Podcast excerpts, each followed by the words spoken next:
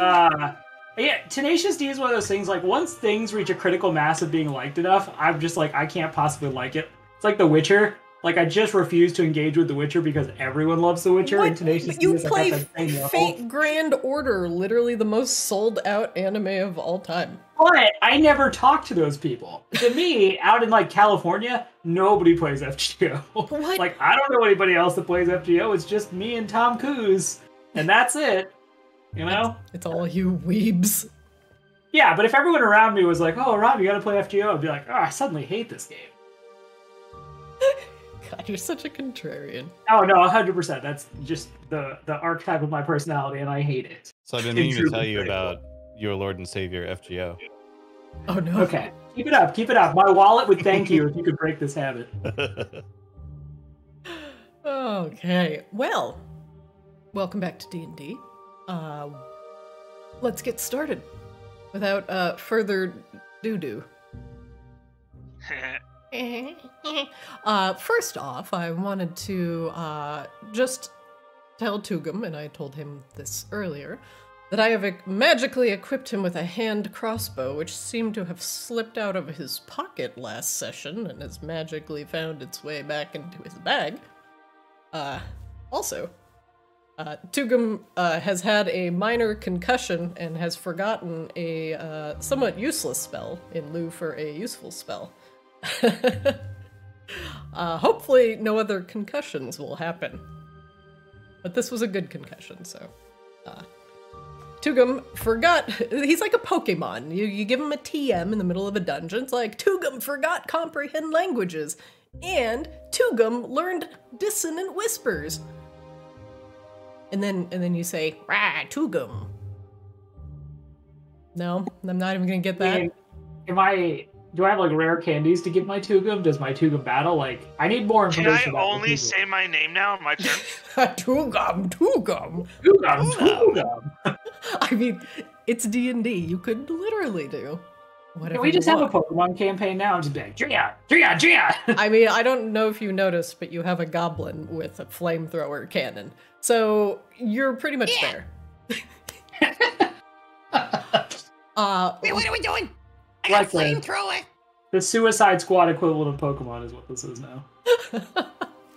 previously on Arctis Kaamos, uh, you all are still investigating the decaying laboratory belonging to a vampire duke who's been who has been performing experiments uh, on the deceased and the recently dead. In the laboratory, you found, well, what seems to be a lot of shambling forms who have been alerted to your presence uh, by the loud, reverberating ringing and smashing of the uh, combination bagpipe and war gong that is Tugum. Um, however, further down into the laboratory, you have discovered that the monsters perhaps have not been alerted to your presence, and as you discovered a treasure chamber that had a mysterious cloak sitting on a rack. You all looted the chests and found a few more friendly faces invading this room, as Tugum uh, seemed to have popped a trap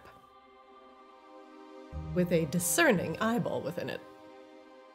Uh, in this room, after you have looted the chests and procured all of the gold, inside, you still have not found a way to remove this interesting cloak from the rack. Being a little bit worse for the wear, Trian and Tugum could possibly need some rest, but you're not quite sure what might still be lurking in the halls. What will you decide to do from here? I guess we'll find out. You may begin. All right, just board up the door. Dreon is already at this point slumped up against the wall, looking more and more haggard. Just, just board up the the door. Who's taking Who's taking guard? I only need an hour.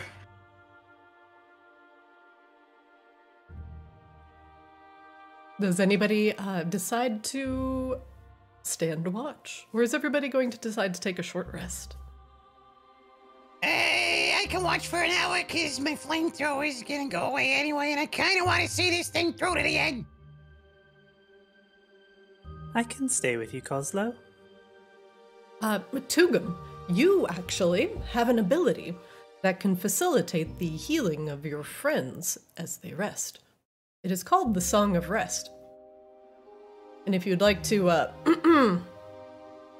uh, sing your friends a little tune, they will heal more as they uh, as they rest here in the room. I don't see that ability. Uh, if you double click your character sheet and you click on what I believe is features, yes, it's on the bottom of features. It's called Song of Rest. If you click on it, beginning Okay. at second level, you can use soothing music or oration to help revitalize your wounded allies during a short rest. If you or any friendly creatures who can hear your performance regain hit points at the end of the short rest by spending hit dice, which is what they're about to do, each of those creatures are going to regain an extra 1d6.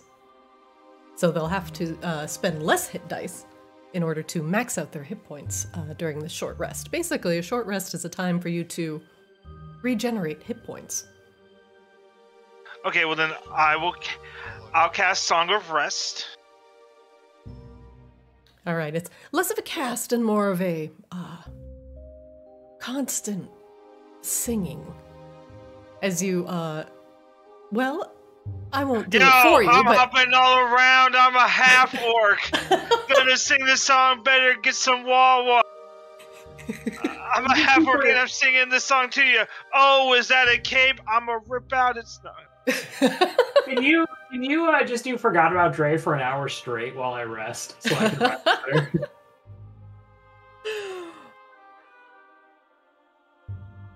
I mean, we, we Nowadays, we, everyone uh, No, it's nowadays Bill everybody Gates, want to talk about. you got say. something to say, but nothing comes out when you move the lips. There's a bunch of gibberish. Motherfuckers act like they forgot about Dre. Ugh. forgot about Dreon. I set it up yeah, for yeah. you. Forgot about Dreon. I dropped it. was it right I dropped it. I dropped it. So what do you say to somebody you hate? Meow.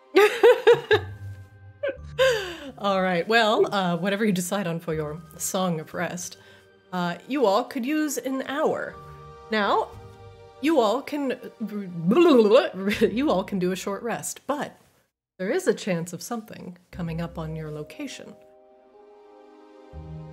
Start regaining your hit dice, please. Uh, Tugum, if you would like to do this, uh, which you probably should, you can double click your character sheet, and on the top right corner of the screen it says rest, short, long. You're going to click short, and then it'll ask you to uh, roll your dice. And then uh, you can keep rolling those dice as long as you have dice to roll to regenerate hit points. So it says roll, hit roll. Uh huh. And don't forget, every time you do this, you'll add an extra 1d6.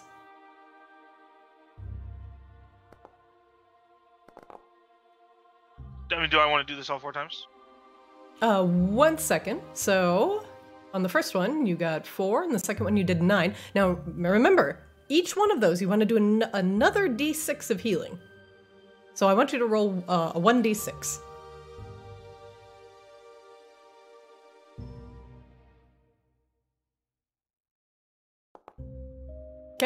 You'll heal four more.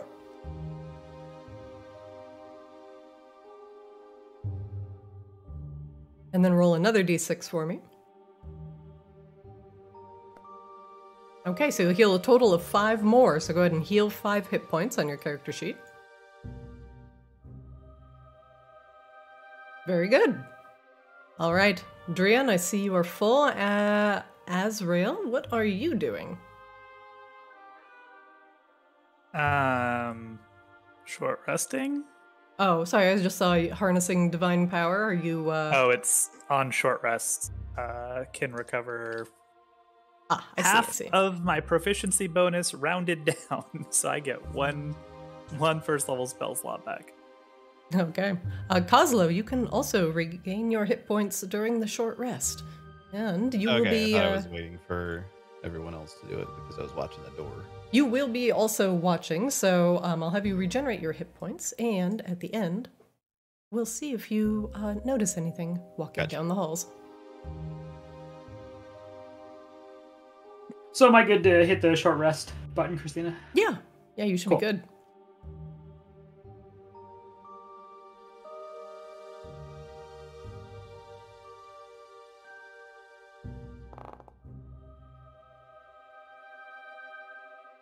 All right, it looks like the light was extinguished in here as well, so everybody is working on dark vision right now. Yeah, that was Azrael's uh, channel divinity. It goes down. All right. Okay, Kozlo with the huge d6. That Song of Rest is actually really nice, and with Tugum's uh, beautiful voice, you feel more rested than you would uh, feel normally. Now, let's see. What might be Flamethrower lurking? would be gone, by the way. Um, All right, I don't know how to remove it. I will delete him. Ba ba! Flamethrower uh, folds back up into uh, its magical space and disapparates. Now let's see if anything comes up on you during your short rest.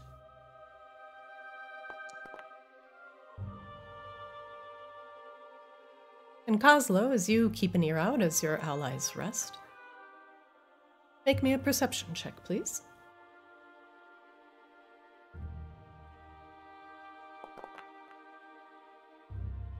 All right, you and your canon protector friend do not hear anything during the hour that your friends rest. Nothing seems to change with the cloak that is currently sitting on the rack. And the light that is currently uh, hitting the rack, beaming down from the ceiling, uh, does not change.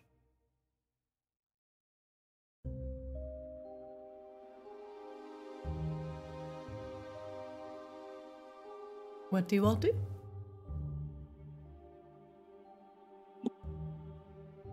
Uh, Drion's gonna get up and he does a big, big kitty stretch. He looks like, despite only an hour's worth of rest, a, a new man. He grins widely. All right, what's next? I didn't hear anything by the door. I think we're good. Uh, is going to give the door a listen.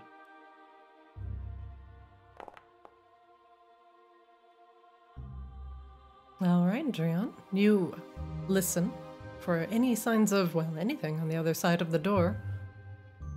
And you are met with silence.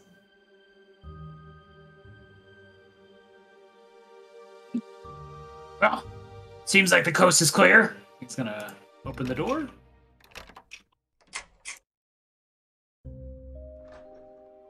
The door opens and extends back into the familiar hallway beyond. Uh, the corpses of the recently slain still remain there. There would also be a sound that goes off because Kozlo never removed his thing from the doorknob. Oh, yeah, that's. Holy shit, there's someone coming in! Drion looks around, panicking. He's- Oh, Wait, sorry, I forgot to turn that off. You know, Drion looks at Kozlo patiently. Kozlo has clearly proven himself to Drion.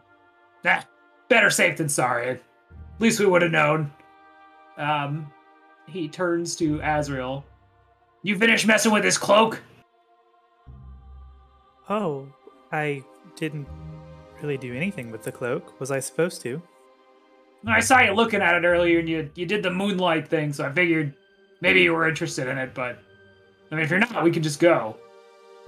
I mean, you could try to just poke at it with your long stick.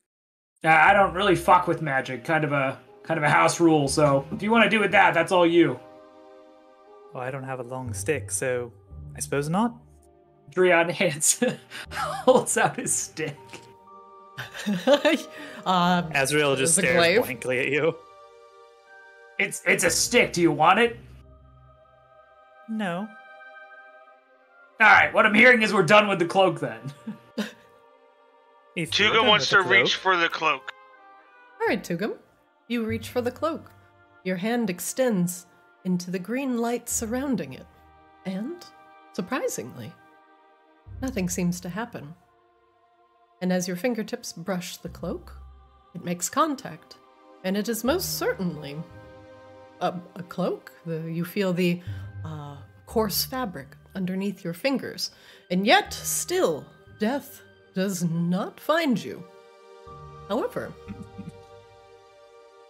when you tug on the cloak slightly, it appears to be s- stuck to the rack in a very peculiar manner. You cannot seem to move it.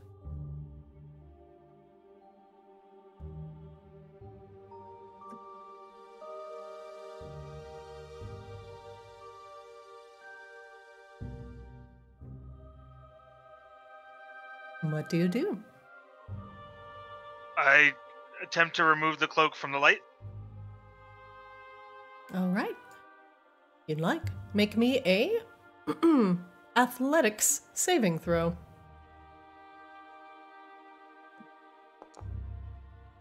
Hmm. Tugum, you're not particularly strong, and you grab the edge of the cloak and you begin to tug. And you hear the fabric stretching and straining, uh, almost about to rip. Do you continue pulling? Yeah. I got this. All right. Make me one more athletics check, please.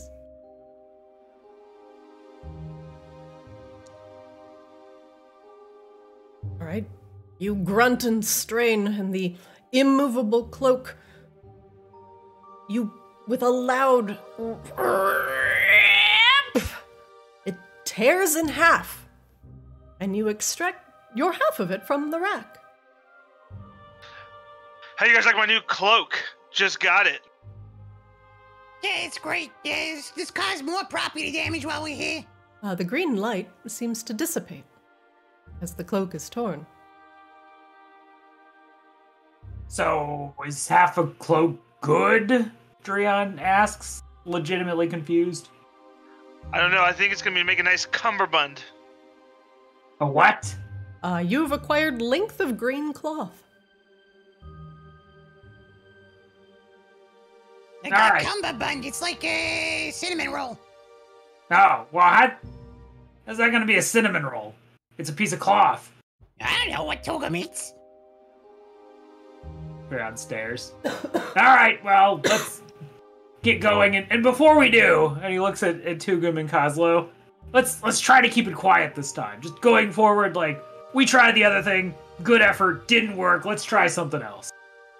Yeah, that was my idea, by the way. That we do a quiet thing. Yeah, it's a it's, it's a know- great idea, Kozlo. We should do it. I nod my head in agreement, and I take the green cloth and I tie it around my head in a headband, and then I rub two fingers on the ground for dirt, and I hmm? makes two smudges under my eyes. Okay.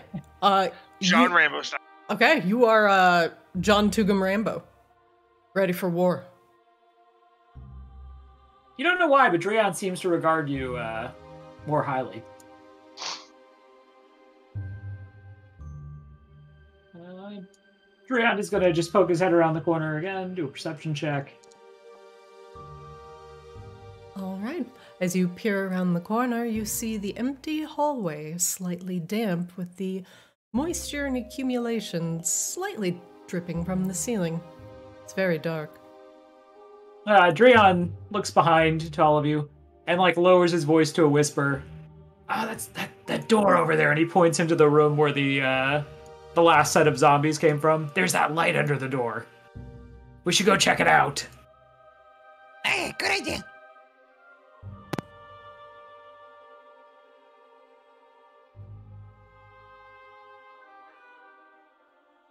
Kazal Uh, will stop just short of it. Yeah, so does Dreon. Uh, I remember it was like coming from around the door, right? Like like it was coming through from the other side. Uh, it is coming through from the cracks in the uh, underside of the door. uh, Drion, you investigate. Yep, it's light. I can't make heads or tails of it, but I don't, frankly, weird lights and magic and shit really aren't my detail. Uh, all you to, can uh, all you can tell from the little bit of light coming uh, through the door is that it's uh, slightly reddish purple in color. Would I be able to do an arcana check to see if I can make any sense of what would be causing a whole bunch of reddish purple light in a Yep. room. Absolutely. Make me an arcana check, please. Wow. Excellent. Uh, generally, magics like this that produce some sort of uh, energy or light tend to have strong, uh, strong properties that can affect others. Uh, usually, these things are served as a warning, or perhaps a ward of some sort. Um, but otherwise, judging by the color and frequency, uh, whatever is on the other side, you know for a fact uh, will not harm you. Alright, guys, Two- listen. I've seen this sort of shit before. I think it might be magic. Well, what kind of magic? Is it the kind of magic that makes your butt explode? I don't think so. I think that was the tacos. Ah. All right. Well, you think we should go in? I think it's probably fine. Might be some kind of ward or something, though. Might sound an alarm or something. Holy shit! Wait, we already did that one. He looks All back to Azrael and Tugum. Opinions? Tugum looks at Drion with his new green headband and dirt paint under his eyes. He nods his head. He looks to the sky, takes a deep breath in through his nose, out through his mouth. I got this, guys. And I walk into the light. Oh shit, so brave. So brave. Uh, you walk into the light. Tugum, nothing seems to happen. The thick stone door that lies in front of you appears to be shut. Can I check around it for check around the door for traps or any mechanisms attached to the door? Absolutely. Make me an investigation check, please.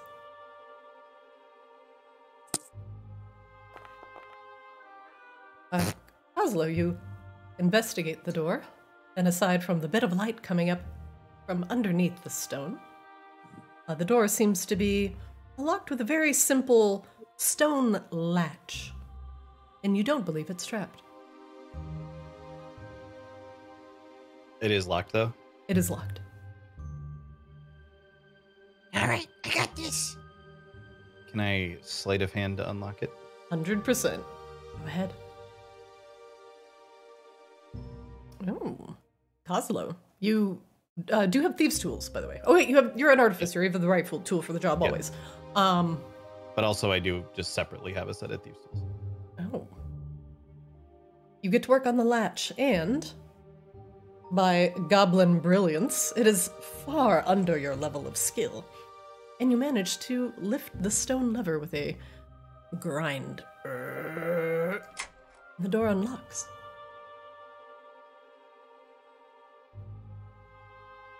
Alright, what do you think? Well, you opened it. Might as well go in. Oh, God!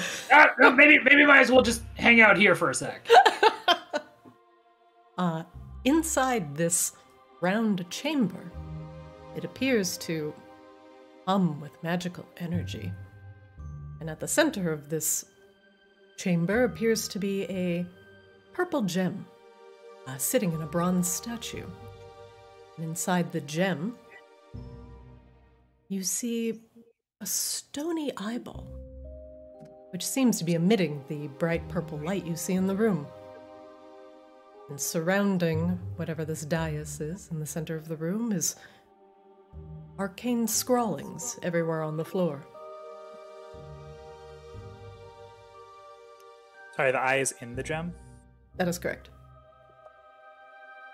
Is it like an image of an eyeball, or is it literally there's an eyeball in the middle of this gem? Uh, it appears that there is uh, an eyeball uh, encased within this gem. Well, that's weird.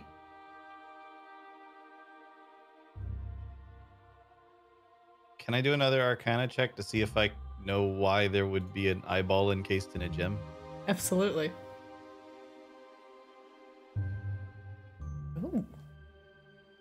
Slamming on these arcana checks. From what you can read in the floor, uh, these symbols are absolutely arcane in nature. And you, from the writing on the floor, this is a, a spell of binding. And it's not just a spell of binding, uh, just anything. It's very specific to the undead. And the gem in the middle, if uh, you come to the conclusion after reading the writing, uh, that this gem intends to bind undead to the service uh, of a singular master. All right, guys, hear me out. Hear me out. I got an idea. Okay. So I think that gem with the eyeball thing is like some kind of uh, like control thing. So maybe if we break it, then all these zombies and shit'll just be regular zombies and not like the z- uh, other kind of zombies. I'm not sure. but Maybe they'll, they'll stop attacking us, or maybe they'll attack the other guy. Oslo, wasn't the wasn't the door we found earlier said something about a master of the undead or something or other may pass? Maybe the gem is the key. Oh. Wait, so you think if I grab that gem, then I can have a whole bunch of zombies? Or at Yes. least get past the door.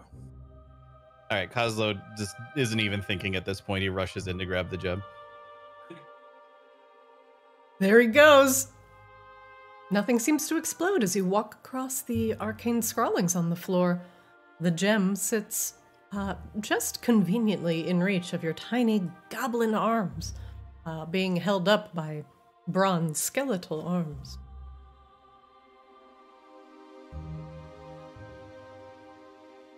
So Leon Kozlo- watches this intently, almost confused by the fact Kozlo hasn't blown up.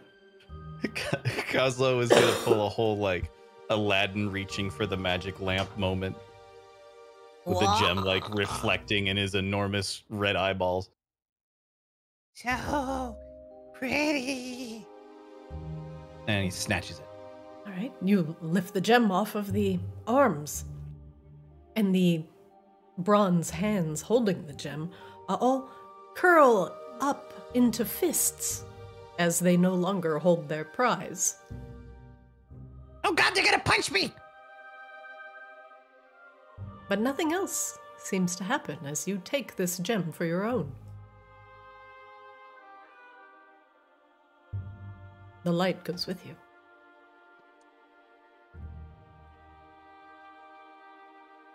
Hey, look at me! I got a purple glow now too! Trion, come on, come on. Er, God, Trion. Trion. Kozlo, come on. Get out of here. Oh, no, don't bring the light with you.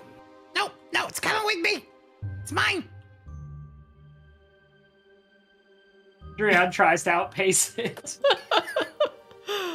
Kozlo, I will, I will uh, have to attach this to you separately, but uh, it will. The light will continue to follow you as long as you hold this gem aloft. Is it. Are you itching or did, do your knees hurt? Kozloian nuts, just like Kozloian days. Let's see, mysterious emanation. Uh, where's my light animation color intensity? Ah, yes, here it is. I just realized I picked up another eyeball from I forget where. Does it have? Does the other Oh, eyeball? from the chest. Oh, right. Um, one of the eyeballs uh, is made of wood, and it is currently closed. Uh, this one looks extremely different. It is much smaller, uh, almost exactly the size of a human eyeball, and it is it seems to be encased completely in the purple crystal. The other one was a uh, an eyeball trap.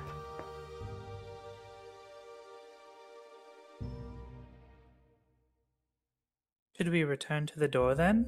Or should we continue down this other hallway? I don't. We don't get paid if we go back without getting rid of what's his face. Presumably, what's his face is behind the door of the master of the undead or whatever. That seems like a place they'd put him. All right, let's keep going. Uh, Rob, question is: Is it this direction or? That's back the way we came. That we, Okay. that direction we haven't gone, I don't think yet. Okay.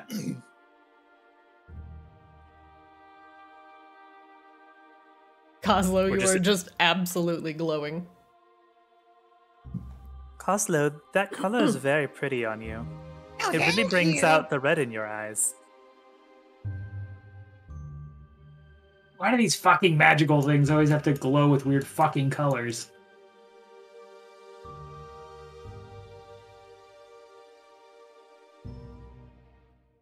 It was this door here, right? I think so? Question mark.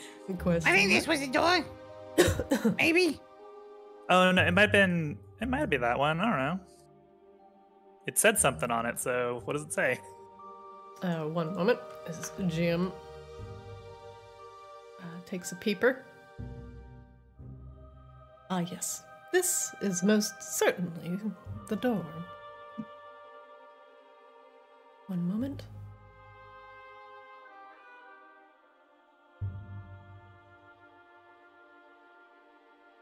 Rion mutters to himself, uh, mutters something to himself about the element of surprise. Uh, from this particular door, um,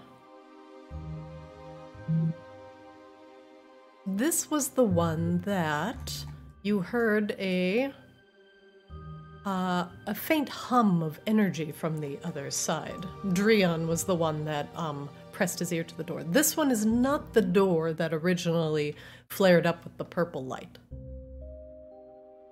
Oh, I think it's further up here.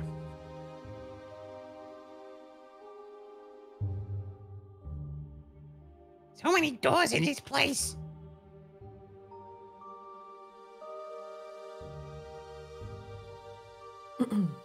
There we are. All right. In front of this door, it has an inscription on it, carved in purple light. And it reads Show yourself to be the master of the decayed to enter the sanctum of the Creator. Tugum, Tugum taps on Drion's shoulder and gets Drain to look back at him. Again, closes closes his eyes, looks to the sky, takes a deep breath in through his nose, out through his mouth, and then he pulls out his bagpipes and points to him like, "Huh? Huh?" Trion like looks back and starts to shake his head, but you can tell he's like wondering if there's even a point to trying to play it quiet. Kozlo, as the light of the eye and the light hitting the door merge together, they seem to resonate into a single pulsing beam of light. And you hear the door snap open, a mystical lock broken.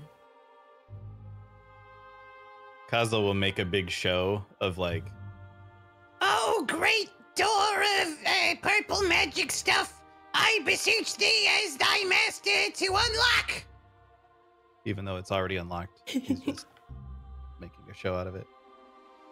And even if you add in a little click click, Click. you, you make it extremely convincing. Would you like to make a performance check? Sure. Clap. It's incredibly convincing. Almost like you've tried to bullshit before, Goblin. I just want to. I just want to note for like party purposes. Everyone in the entire party would be used to Kozlo doing shit like this all the time, so they would almost certainly never believe that he's actually like doing whatever it is he says he is. I feel like Azrael would probably still clap though. That's just my guess. Tu- Tugum is 100% an enabler. It sounds like it. Oh yeah, Tugum's got the gambler personality, so yeah. All right.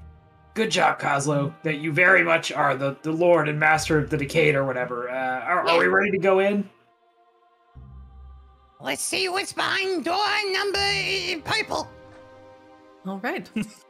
As you open the door, it appears to lead into a very short hallway, and it twists around the corner uh, almost immediately.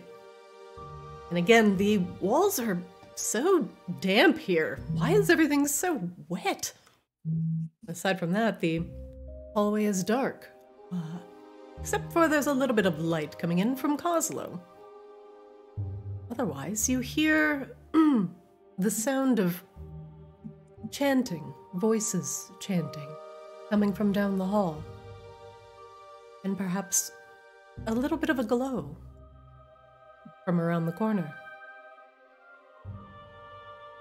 Um, Trion's gonna roll a perception check as soon as he starts hearing the chanting.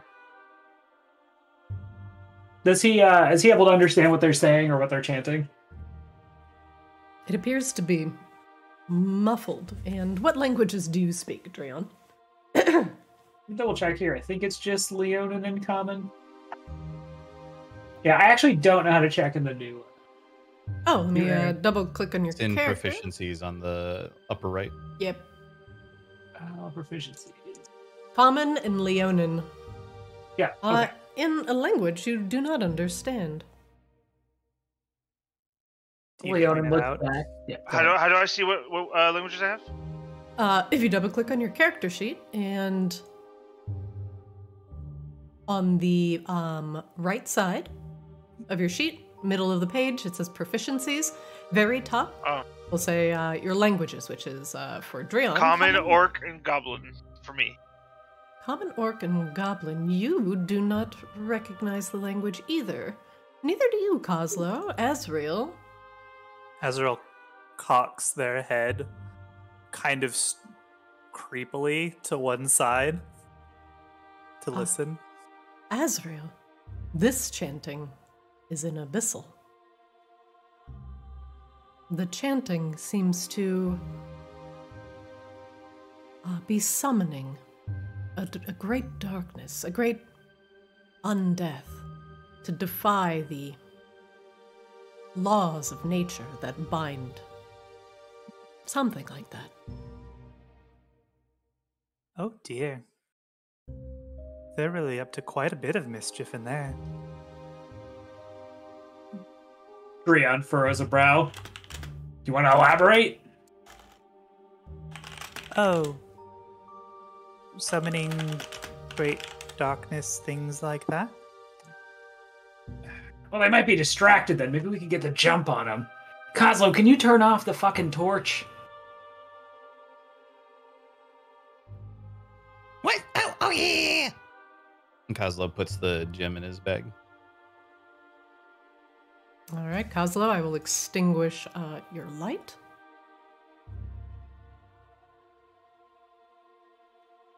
One moment. Light zero. Boop, boop. Uh, the light that is emanating appears to still be coming from the door. All Not right, from I'm any gonna of go. I'm gonna go try to take a peek around the corner. Don't move. Okay. Trion's going to step out this way. All right, Drion, the hallway extends into stairs that descend down and turns sharply to the right or to the left, depending on where you how you're looking at it. Trion uh, looks forward, sees it, or looks back towards them, sees that they've come forward and scowls, but beckons them forward. Azrael is like staying behind and they're cartoonishly sneaking because everybody said that we were stealthing. Even though nobody else is obviously seems to care. Azrael wearing Tugum. armor. Tugum whispers to Dreon, I got an idea. Pulls out the war gong, but very quietly, I like to reiterate, very quietly, with like one finger, taps his war gong to the beat of the chanting. Trion like looks and just holds up his hand, confused, like, what does this accomplish? Sick beats. All right, all right. good. Maybe, maybe they'll take us in if they think we play their style of music. It's Yeah. a remix. Drian looks back at him and like whispers, like annoyed. We are here to kill them, to murder them, not join their band. Tugum whispers back, friends close, enemy closer. Learn how to do war, idiot. I got a zombie gem. Maybe we can do both. Okay, okay. Kozlo, you're in charge. Stay here. I'll be right back. Kozlo suddenly like straightens up, like gives a stupid, ridiculous salute, and turns around and faces the other and just goes, All right. Our task is to remain here until Dreon returns. Alright, Drian's gonna do a perception check here. Uh, Drian, you press your ear to the thick stone door in front of you, and the uh, vague, reverberating chanting seems to be coming from within, but you can't seem to make out what they're saying. Alright. Drian slinks back. There's another door, and it's definitely where the noise is coming from, but I don't think we're gonna be able to necessarily get the jump on him if we have to go through the door. Tugum says to Azrael, Hey, Parseltongue, you can hear what they're saying. Go to the door. I already told you what they're saying. Yeah. Death, shadow, summoning things. Just just bad shit generally speaking. Alright. I don't have a better plan, so I say we just bust in and begin beating asses. If that's the plan, I'm playing the war gong. Can you wait until we open the door? No, Please? no. I ask so little. If we're busting in, I want them to know what's coming. No, I want to get the jump on that. beating. No, no, no. No, Tugum, Tugum, I swear to God, this time I will kill you if you play the gong. As a gambler, Tugum thinks about the odds, weighs it, mm, looks at Drion. Mm, Duran is literally leveling the spiritu at this point. Uh, the the odds are uh, well, Drion is a much more imminent threat. I think your odds would probably be better if you uh, went with Drion for now.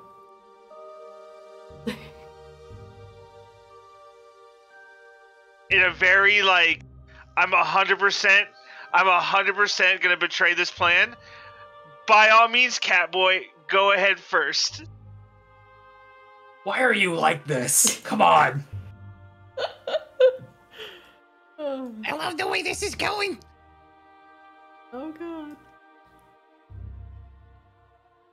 We're all going to die. How exciting. Everybody dies. Oh, except maybe you. But not everybody lives. Dang. Um. All right. Drion looks back and like, are we? Whispers very quietly. Are we ready?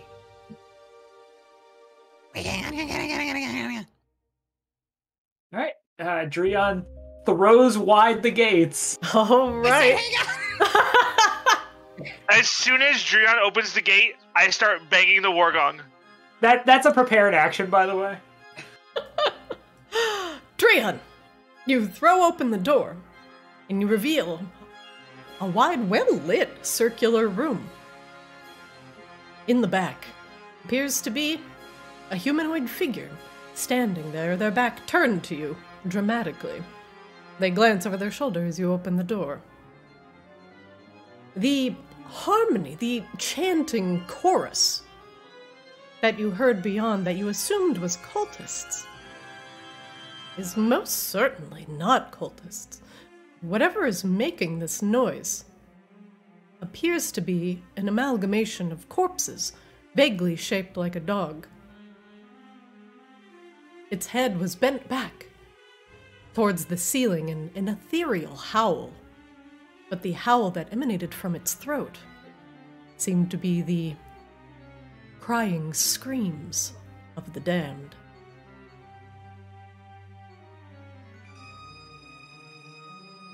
Drion sees this as Tugum begins playing the war gong and just looks down and, and just exhaust it says in an exasperated voice, I should have fucking retired.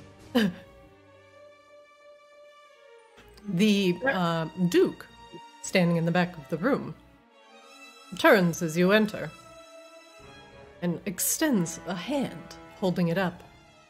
Choose your next step wisely. Drion like replies by gesturing at the horrific amalgamation of corpses. What the fuck is that? My my little pet. And no harm will come to you if you show some common courtesy. If you wish, come, enter, and we can speak like gentlemen. Tugum with eyes wide from the shock of what he's seeing as he's beating his war gong. Kozlo pull out the eye. Kozlo pull out the eye. Kozlo pull out the eye. Huh? What? Uh, okay. Drion Drion like looks back at all of them. We should at least talk to him. There's maybe a chance he just pays us more. Oh. Yeah, I like that plan. I like that plan a lot. It, Tugum is like, it's a pile of corpses, bro. We're gonna be part of that pile as of right corpses. here. It, Drion looks at Tugum. Did you suddenly develop a fucking conscience? Uh, I'm, I'm gonna uh, walks in. pause the banger as we are uh, considering other options. Hmm. Drion walks up. I'm Drion. Uh, the vampire nods and uh, motions his hound back closer to him, showing that his intentions are true. Uh, Drion, Drion walks up to the desk, puts a hand on it. I'm gonna level with you because I fought a lot of fucking zombies and I'm kind of done with it. We were sent here to kill you, and if we do, we get paid. If you pay us more, that doesn't have to happen. He nods. Kozlo will step up to the desk and he's just mirroring every action that Drion takes at this point, like putting his hands on the desk and everything. My lieutenant. Uh, he takes a step forward. Well, if it's money you're looking for, I can certainly provide. However, Christina, out of character question, did Yes. uh did uh the other Leonin actually say how much money he would pay us? I know he like showed us the the satchel, but like would Drion have just as a mercenary had a understanding as to like how much that constituted? Um, no, I think he kept it intentionally vague because he wasn't intending on paying you the full price. Just, uh, part of it as a kindness. Great.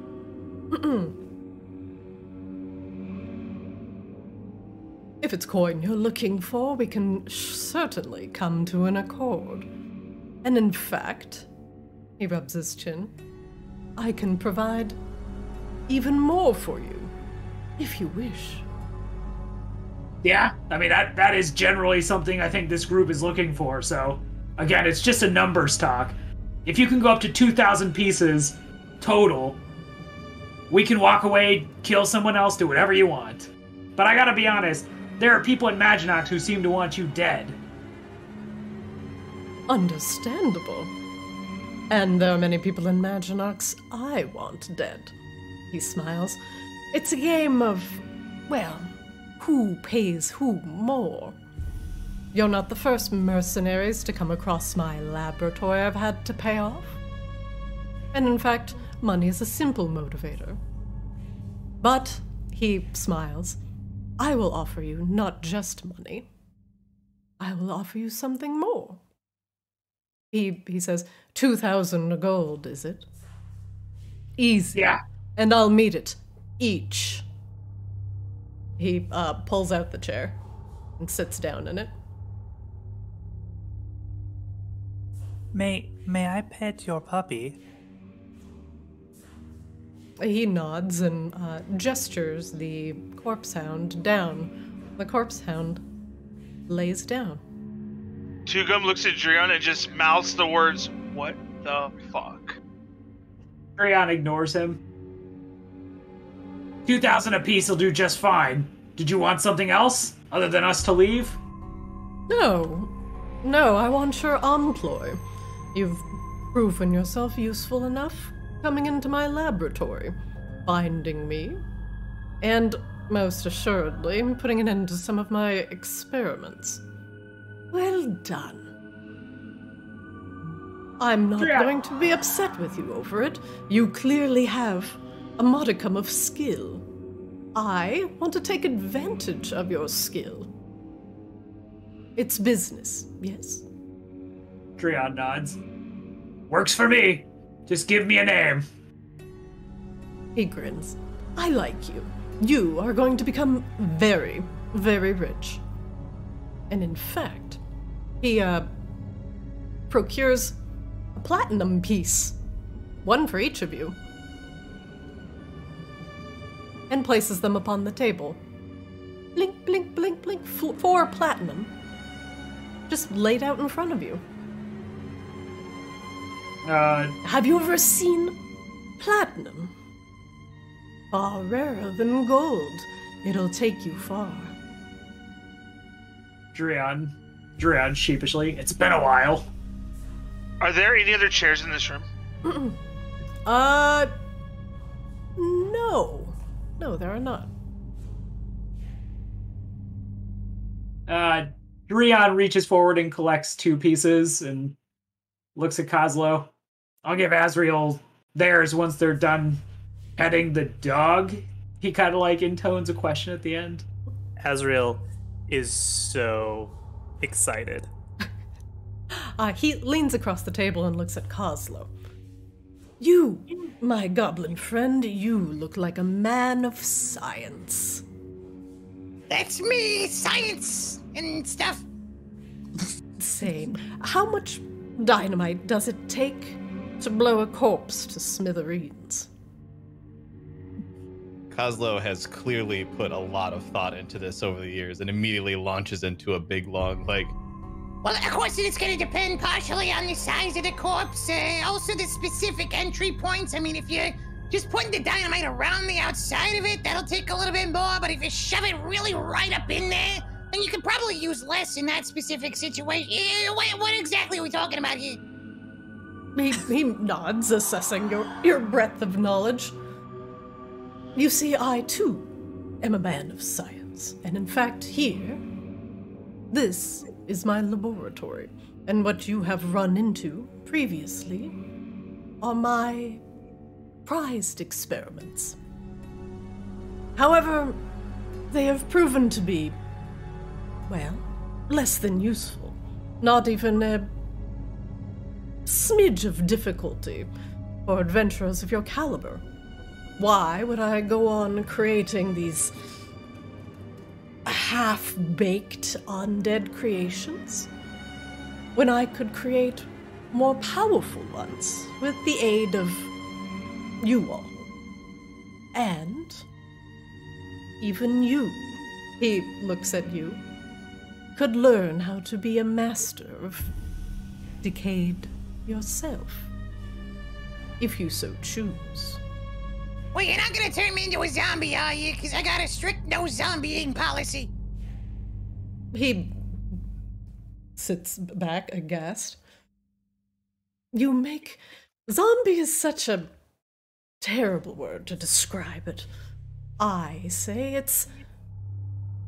breathing challenged. And in fact, you don't have to feel cold or hungry or much of anything anymore. You can have a singular, purposeful focus. And in But I already you have a singular purposeful focus. It's blowing shit up. Yes, but you could blow shit up forever. I don't really want to be a breathing challenged. He laughs.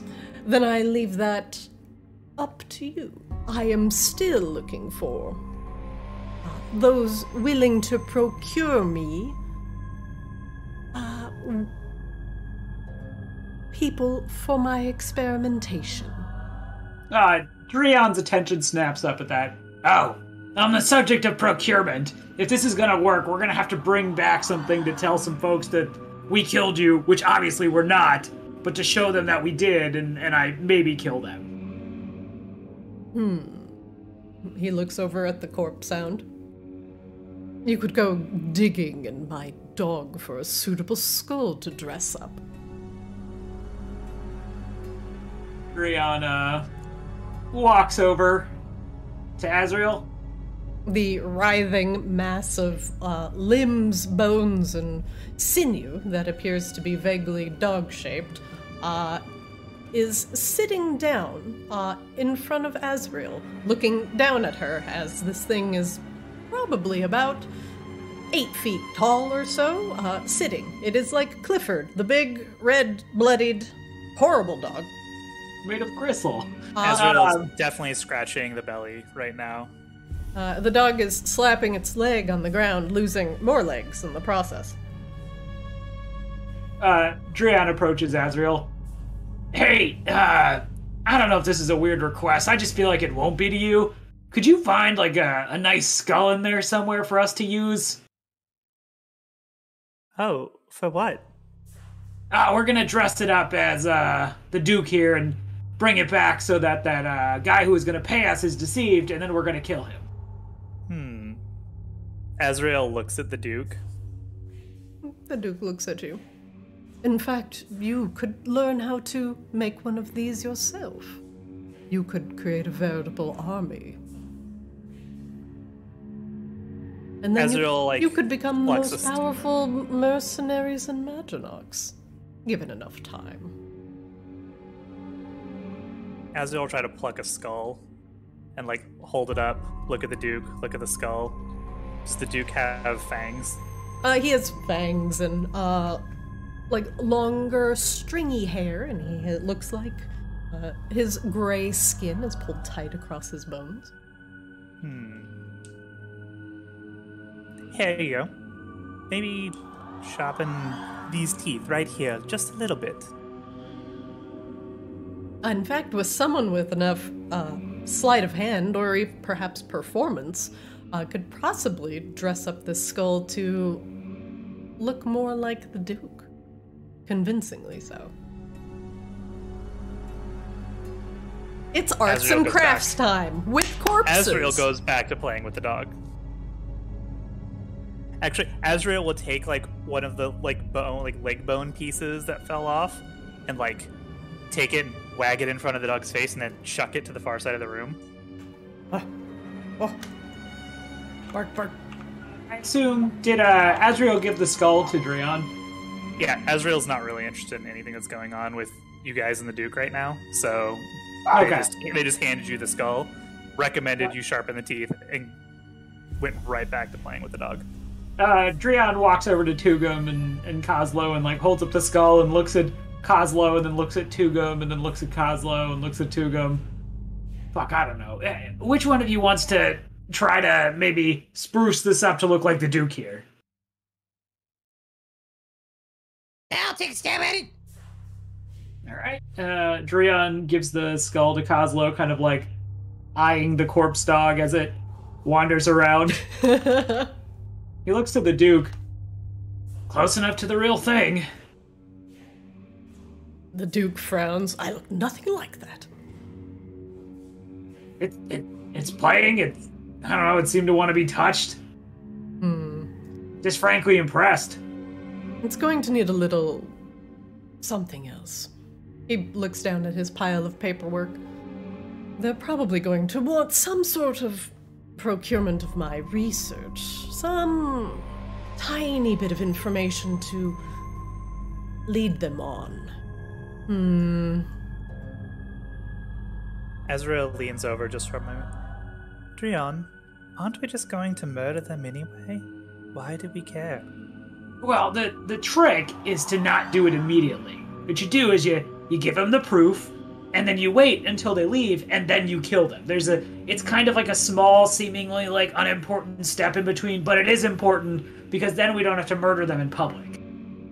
Oh, you're very good at this. Also, we might find out where to give more money out of them. Nah, I mean, it, it's that's gonna come off their corpse if uh if I'm lucky. But what You're if they so have smart, more somewhere Drian. else? Drian kind of like grins at Azrael. Uh, the Duke hands Azrael a couple of, um, scrolls and notebooks. Here are a couple of my early studies into the decayed. I don't need them anymore, but someone with an idea of, well, creating the undead might find them Interesting. And at the very least, they're proof that you were in my laboratory. Uh, Drian kind of takes them and eyes them over. Yeah, point of clarification. Since I am going to be theoretically killing the person I give this to, do you want them back? Is this just something you want circulating? He grins. Well, if you bring them back, then that would ensure that they don't actually get into the hands of someone competent. So, bring them back to me. Drian just kind of goes, eh, eh, and nods. All right, uh, Kozlo, go ahead and fix up this skull, and let's hurry back and, and fucking deal with this. So Kozlo has been like tinkering with the skull a bit. Um, you said sleight of hand. Yeah, or performance, whatever you prefer. I am much better at sleight of hand. Okay. Oh! much better at sleight of Oh, hand. I'm much better. better at sleight of hand, he says, rolling a one casually. But your roll was so bad I disconnected from the server. You killed the server. Uh, Kozlo. Okay, so you've got the skull, and then you've got like, um, like a partial bit of hair that you don't even know where it's from, and then there's paper on the desk, and you're fitting everything together, and you knock over the glue, um, and then you roll the skull in the glue, which then is in the hair, which then is in the paperwork, which rolls on the tome, which now is a, which now has a scroll on it. So when the Duke was speaking with Azrael, uh, you all turn around as uh, Drian mentions the skull, and Kozlo holds up. It's terrible. It's just glue and hair and paperwork all stuck to this skull. It's the worst thing you've ever seen. I don't think this skull's gonna work. I think Azrael picked the wrong one. Uh, I'm.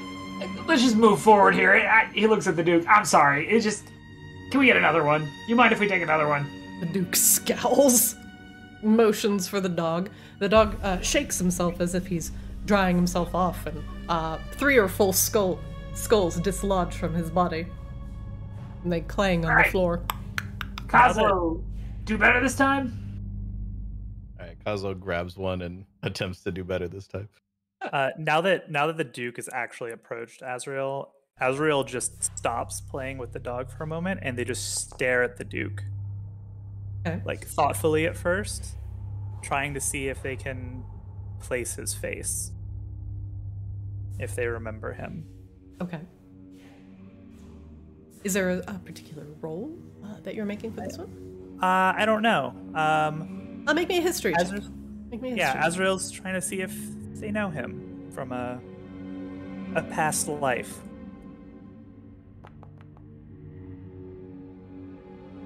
Oh. Oh, most certainly. Perhaps not him as he is now, but a past life knew someone who trained him, who definitely has procured his fair share of corpses.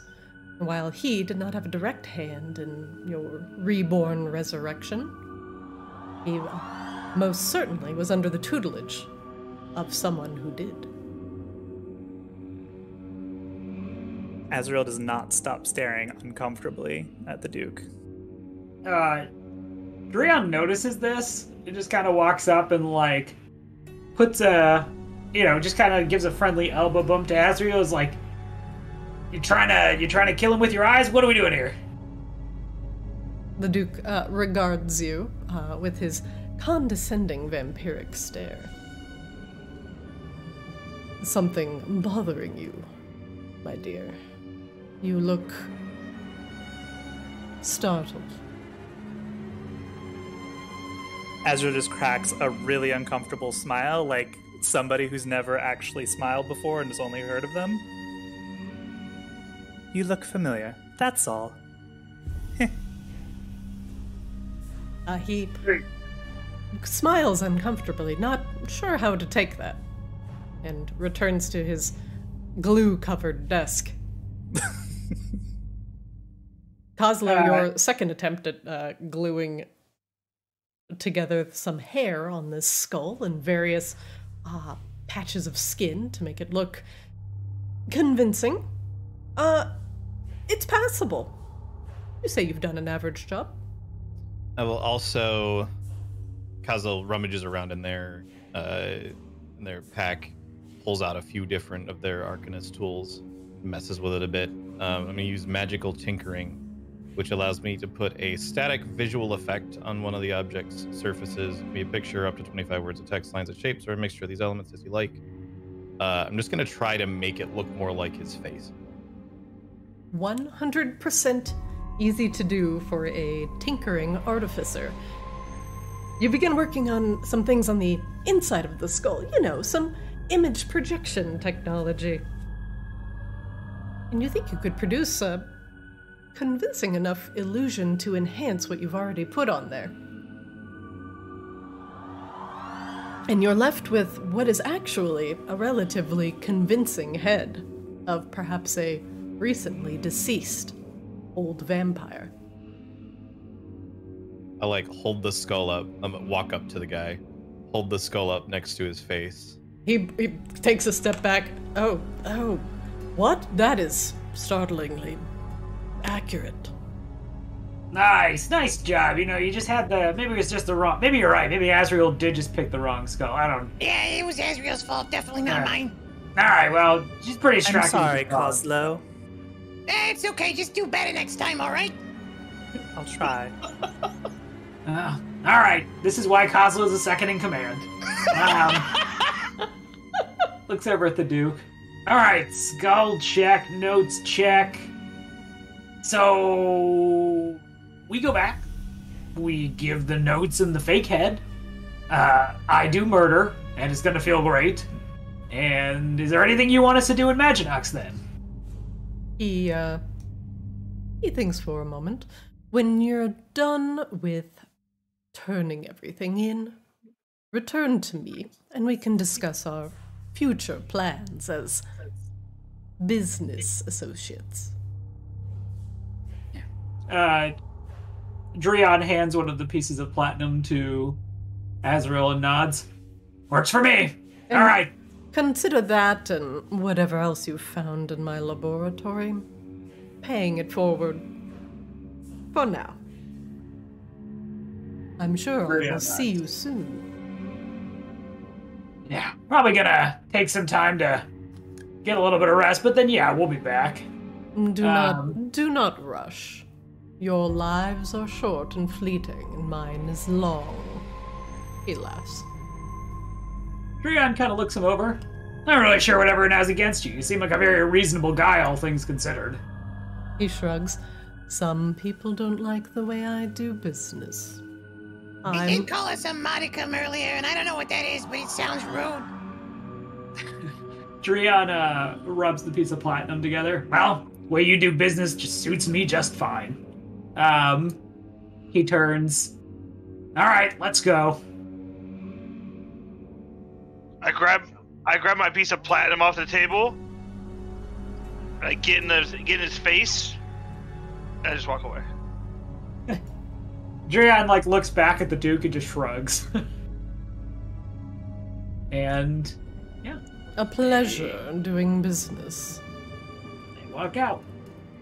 Uh, the Time dog is money, friend! The dog barks at Azrael as they leave, and it sounds like a chorus of screams. Azrael stops at the door and turns and waves at the dog, and then stares daggers at the Duke in like the coldest look. See you soon. Walks out. With like the same malevolence as the Galaxy Tours. Bye bye. Bye bye. All right, you all remember how the fuck to get out of here? Go straight. All right. Yeah, that's what my therapist said. How's that working out for you? Huh? Did you do it? What? Go straight. Oh. Why would I do that? Never mind. Oh, geez, Tugum knows his way around. He's just skirting down the hall. Right, Nice. Very good. Tugum, Dreon, Kozlo, and Azrael, you all make your way out of the laboratory and head back to Maginox. Where is your destination? Uh, I would say probably just straight to the to the place where uh, the line was the the gamblers hall was it or Okay, the you bar? wish to Yeah, uh, return was- to Cozy's Den? Yeah, it was at the blackjack table. As we as we leave the staircase that we came in, I start blasting the shit in my bagpipes. A victory theme for the victorious heroes. Like, tell me it's like the the fan, Final Fantasy fanfare theme, but on bagpipes.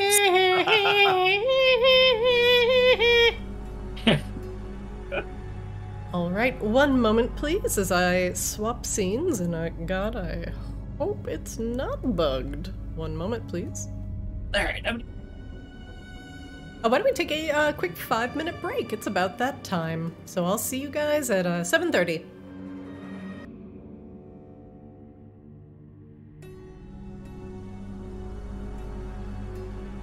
Hi, well, hi, hi, everybody. Welcome back. Hello. Hello. Did everybody have a good break? Yeah. Nope. No. I went and got a beer that barely qualifies as a beer. How Well- beer is it? Yeah, what kind of beer is it? Okay, so This Never was a a simple. start. This was a simple question. Yeah, never a good start when your answer starts with "Okay, so." for some reason I have become obsessed with trying all of the various like temporary limited edition Bud Light seltzer packs that come out because they're oh. always Oh. invariably awful. Yanni And does that too. I don't I don't know why I really just want to I want to know how awful they all He are. He got the Christmas one with like the eggnog flavor Oh, I've- and stuff. yeah, I've gotten that one three times. So, so where so you made the mistake was by saying I went and got a beer instead of saying I went and got a seltzer. Right? Just because it's made by Bud Light or whoever doesn't mean it's beer. oh yeah, no, I am well aware. I have plenty of actual beer in my in my fridge. I I do get it though. Like I get when they're just like releasing seasonal things, and you're like, "Shit, I gotta try it." It's so bad. It's not good. It like is I have a not good. I have a citrus soda one right now that just tastes like. Have you ever had like one of those freezer pops, but it's not like actually frozen yet? So you're just drinking the weird, The, the not weird like frozen. Yes. slush kind of Yeah, like yeah. It's not even flat. It's just like the like the syrupy liquid, right? Yeah, exactly. It Yeah. tastes like one of those. God. Oh, I'm so sorry. That's terrible. It's the second one that I've had. I'm gonna drink the third one later. Do it. I respect the commitment. um, quick question for you, Christina. So do we still have like temporary HP from Drew's Twilight cleric stuff? Uh, Azrael, how long does that last? What? Uh, how long does your temporary HP from Twilight uh, Sanctuary last? Great question. I hope we get to keep it. All right, let's just to- uh, let's take it to the board. Survey says. show me a full rest.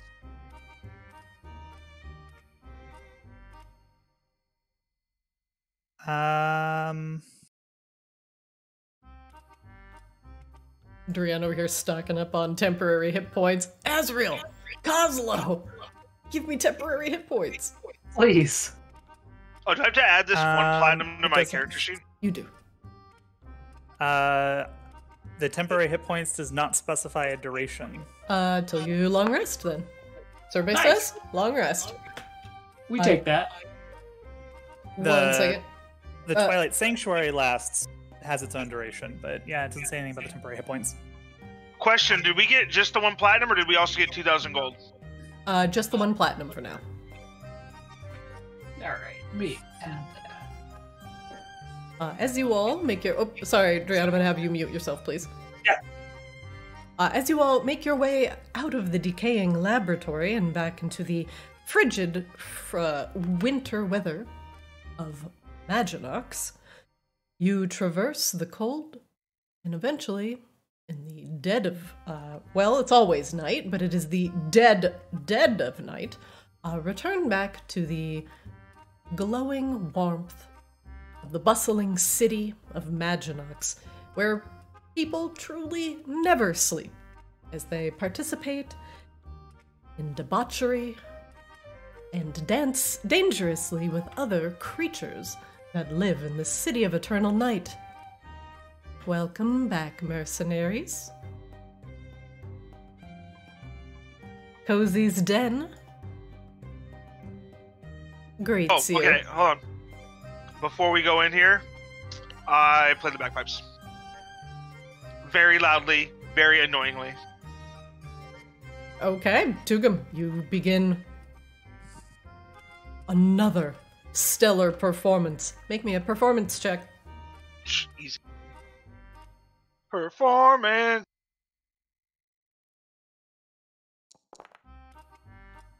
You begin heralding the arrival of your mercenary companions with a rousing bagpipe theme. Your allies are emboldened, and they can make their grand entrance. I enter first. All right, do you herald the arrival of your brave companions? Everybody except for Dreon. I say, uh, let's see here. Uh, As you pull back the curtain. hear ye, hear ye, losers! We have returned. Myself, Tugum, Azrael Kozlo, and Cat Guy. The bar the bar turns and watches everyone enter. Oh, that was very lovely, Tugum. Uh, there is actually a, a rousing bit of polite clapping from the assembled. Uh, what seems to be from everyone except this man. Your mortal enemy. I go to him, and I uh, would like to intimidate him by saying you have a lot of nerve showing your face in this establishment again. Uh, you notice the entertainer is wearing your colors. And trying to steal my look, I would like to intimidate him into leaving. Uh, make me an intimidation check. Okay, what do you say to him? I thought I got rid of you the first time I was in here. There will not be another time. I uh you you weren't here and I thought I I could just you know like I regale interrupt the him. people. If you if, if you were thinking, you wouldn't have thought that. I I wasn't I, I was I wasn't think I wasn't thinking. Kozlo's like looking back and forth between Ku- Tugum and the entertainer, and he just goes, Follow you and listen to my friend here and take a hike, pal. Oh oh man. Uh, the entertainer packs up his loot and what appears to be a small bagpipe on his hip and leaves. Can I steal that bagpipe from him? Uh, you can try. Make me a sleight of hand Yeah. check.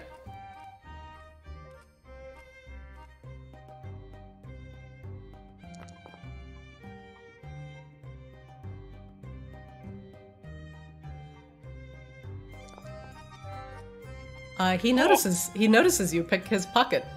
He's like, "Hey, what do you what do you think you're doing?" He grabs your hand. No, that's mine. Uh, he looks. Drian slightly walks embarrassed. up.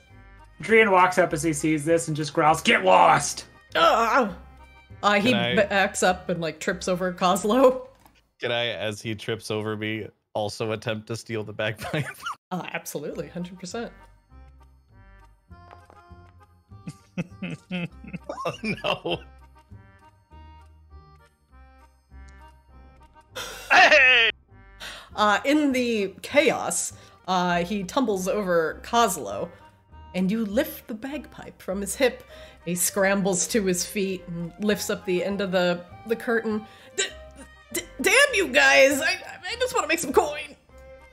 Goodbye. Have a lovely day. Uh, and he runs out. You hear the door to Cozy's den slam behind you. Oh, he seems nice. All right, let's I'm gonna go. look at Tugum, look at the bagpipe, then look at Azrael. I'm gonna hand Azrael the bagpipe. Azrael looks at it. Uh, is, is stomach or bagpipe? Unsure. Is bagpipe. literally just put it in Azrael's hand and walk off. Do me a favor and just break that thing. Uh, Christina, That's so real. how Let's how long were Go we gone? Like, how long was like travel time? And then we were only there, there for like probably like two hours. Uh, so let's see. You went in there. You short rested, so that's a little, that's an hour. Came back. It was probably about uh five hours altogether. Okay.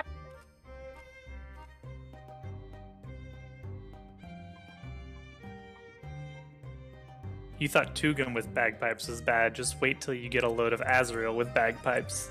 that may be Tugum, exactly Tugum why is a hundred it to him. percent in support of Azrael bagpiping. Uh, Drion walks up to the dancer and like kind of grins and like looks her over. Hello, handsome. Hello. Care for What are you- Oh, can you make yourself available for me in let's say thirty minutes? Absolutely. All right, I'll come back. And he, yeah, yeah, he uh, kind of just watches her go and and like leers inappropriately. I sit down next to this uh, fire strider, but like I sit down uh uncomfortably close to him with a smirk on my face. That's sort of the like when like a bully sits down next to a kid on the couch who's trying to talk to his girl. kind of like I'm not threatened by you in any way.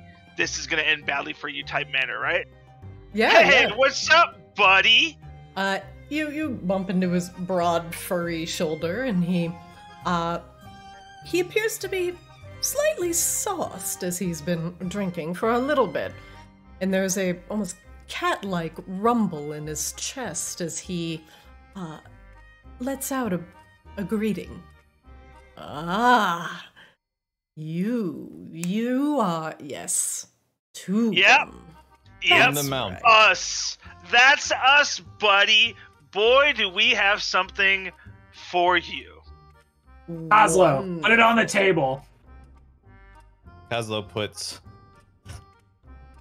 Hold on, what do I have in my pack? Kozlo puts the wooden eyeball on the table. Oh, the the head, the head in the notes, Cosmo. Oh, oh, my bad, my bad, my bad. Uh, you didn't see that. takes the the eyeball back and puts the head on the table. Uh, Leon Very- motions the dealer to uh, leave for now. There you go. There's the Duke. By the way, guy's up to some fucked up shit out there. or Was I should say? Fucking putting corpses together. Had a goddamn dog made of them. Well, Leon looks down at the head. Hmm. What did you find anything else in the laboratory? Uh, Kozlo, if I you have that eye, you have an orb or whatever. Did you leave the orb there? Don't worry about what else we got. Worry about what our deal was. Didn't we get like some papers or something from his? Kozlo, shut up. yes, I'll definitely be taking those as well. Ah, you'll be fucking putting the gold on the table first. Hmm. A Azrael's half, fiddling with the bagpipes still, just sit, sitting on the floor. the sad little that Does he, from does he have a Does he have a drink in his hand? Uh, it's on the table. All right, I would like to, uh, before whatever Drion wanted to do, I would like to take his drink, down it, intimidate him, uh, try to intimidate him by saying, "You're gonna pay us per the deal, and only per the deal." Okay, roll intimidation for me.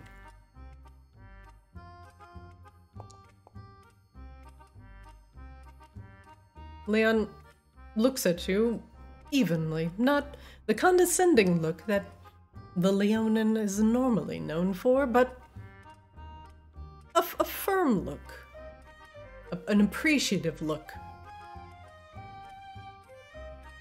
Very well. He reaches into his pocket and haphazardly tosses a sack of gold on the table, and it makes a very satisfying thunk as it hits. There you are, as promised. I'm impressed you came back so quickly. Uh, Drion reaches for the gold and immediately opens it up and, and sets to counting. Uh, there appears to be 800 gold in the bag.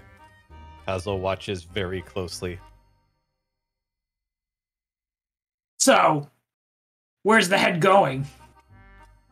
He grabs the head and stuffs it into a bag. Well, that isn't really your concern, is it? You don't want to tell a, a fellow Leonin? And give away my potential future work? Hardly. Where's the honor among mercenaries? He chuckles. You're a competition. Oh, well, frankly, I- if you're still willing to be my foot soldier, then perhaps we could get these jobs done twice as fast. Be efficient. Ah. you know, he grins a wide set of lion teeth, band together like a pride. No. No offense, Nope. bud, but uh, you literally had to hire us to do a job without you, so I don't see how grouping up with you is gonna do us any better. he laughs. Fair enough, but with me comes a fabulous reputation of being a stellar mercenary, getting the job done at all costs. Not all of ah. us can so- sport the same history. Isn't that right, Drian? Rion, like something like something snaps as he says that, and he walks over, and he actually is just going to take the butt of the glaive. So like I'm basically just gonna treat it like the bonus attack, and he's just gonna slam the butt of the glaive into the side of his head. Wait, no, that's glaive plus one. Okay, where's the bonus attack? Oh Here fuck go. yeah! Here we go. Kozlo grins wildly and starts grabbing grenades out of his pack. Um, Dreon is going to use. Let's see. It is a precision maneuvers precision attack. Okay. So he's going to roll a d8. Okay. Nope, that is a d10. Let me try this. Oh, no. Jesus Christ. Um, Uh, yeah, so Dreon swings it at him, and then you can go. Uh, and Leon catches the bunt of it, uh, the, the blunt of it in his paw. And he looks Uh, at Drian. Oh, touchy, touchy. Did I touch a nerve? You've been talking a lot of shit here since we got. You've been talking a lot of shit since we got here, and I don't know what you think you know, but it's time to shut the fuck up. He laughs. I've chided you long enough. He says, Go on. Sit. Do you want to talk business? Or do you want to go outside? Dreon like looks over at Tugum, Kozlo, and Azrael. Kozlo's just grinning with a grenade in each hand. Tugum, Just ready to start Tugum is chucking 'em. also grinning. Tugum is also grinning. Azrael All right. is utterly perplexed by this bagpipe. All right, let's go outside. the, the gnoll is like, The only thing I've seen so far that you're at. Yeah, Ad- Adrian says, All right, then let's go outside. The only thing I've seen so far that you're good at is sitting on your ass. Leon gets to his feet. He stretches. Big lion yawn escapes his mouth. Are you sure about this, Drian? Do you want to go back to Feronia again with your tail between your legs? Adrian rolls the bonus attack again with the blunt side of the, the glaive. Ah, that hits. Alright, let me roll the damage. So as he says that, Drian just snaps and this time catches him off guard and slams him in the side of the head with it. Yep. Quick question. Quick question. While he simultaneously does that, like as soon as that hits, am I also allowed to do something, or do I kind of like wait? Uh, you will have to wait, It's because it will depend on if we enter a combat situation or not, and your reaction will depend on where you fall in the in the initiative order. Okay. However, uh, Leon gets cracked into the side of the head, disconnects from the server apparently. Uh, oh fuck it. Take that five, Div. uh, his companions, the uh, golden skinned tiefling and the gnoll behind him, uh, get to their feet very quickly, uh, expecting a barroom bla- uh, brawl to break out. And Leon lifts a paw and takes a step step backwards, uh, and places his other paw on the side of his head. I can't say I didn't deserve that. At least you still have your spark, Trion. Drion puts the puts the glaive back at his side. Are we done now? Yes, we're done. For now. Uh, Drion beckons to everyone else. Come on, let's get out of here. Kozlo looks the most disappointed he's ever looked in his life as he puts his grenades away. Oh, wait, I think I figured it out. Drion looks over at Azrael.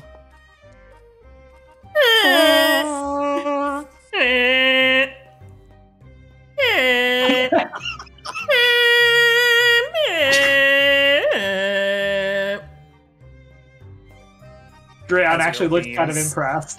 Uh, That's that's actually pretty good. Have you done that before? uh, the gnoll claps. No, never in my well, never in my life. Well, pretty good at it. And then You're a natural kid. uh, Kozlo, Azrael, Tugum, and not Drion. Uh, make me a perception check, please.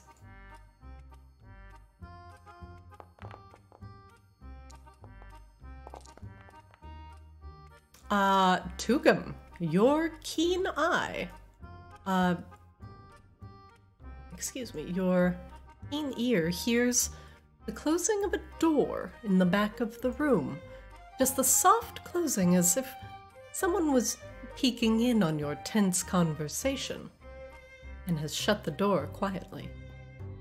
Hey, uh, guys, uh, heard something back here.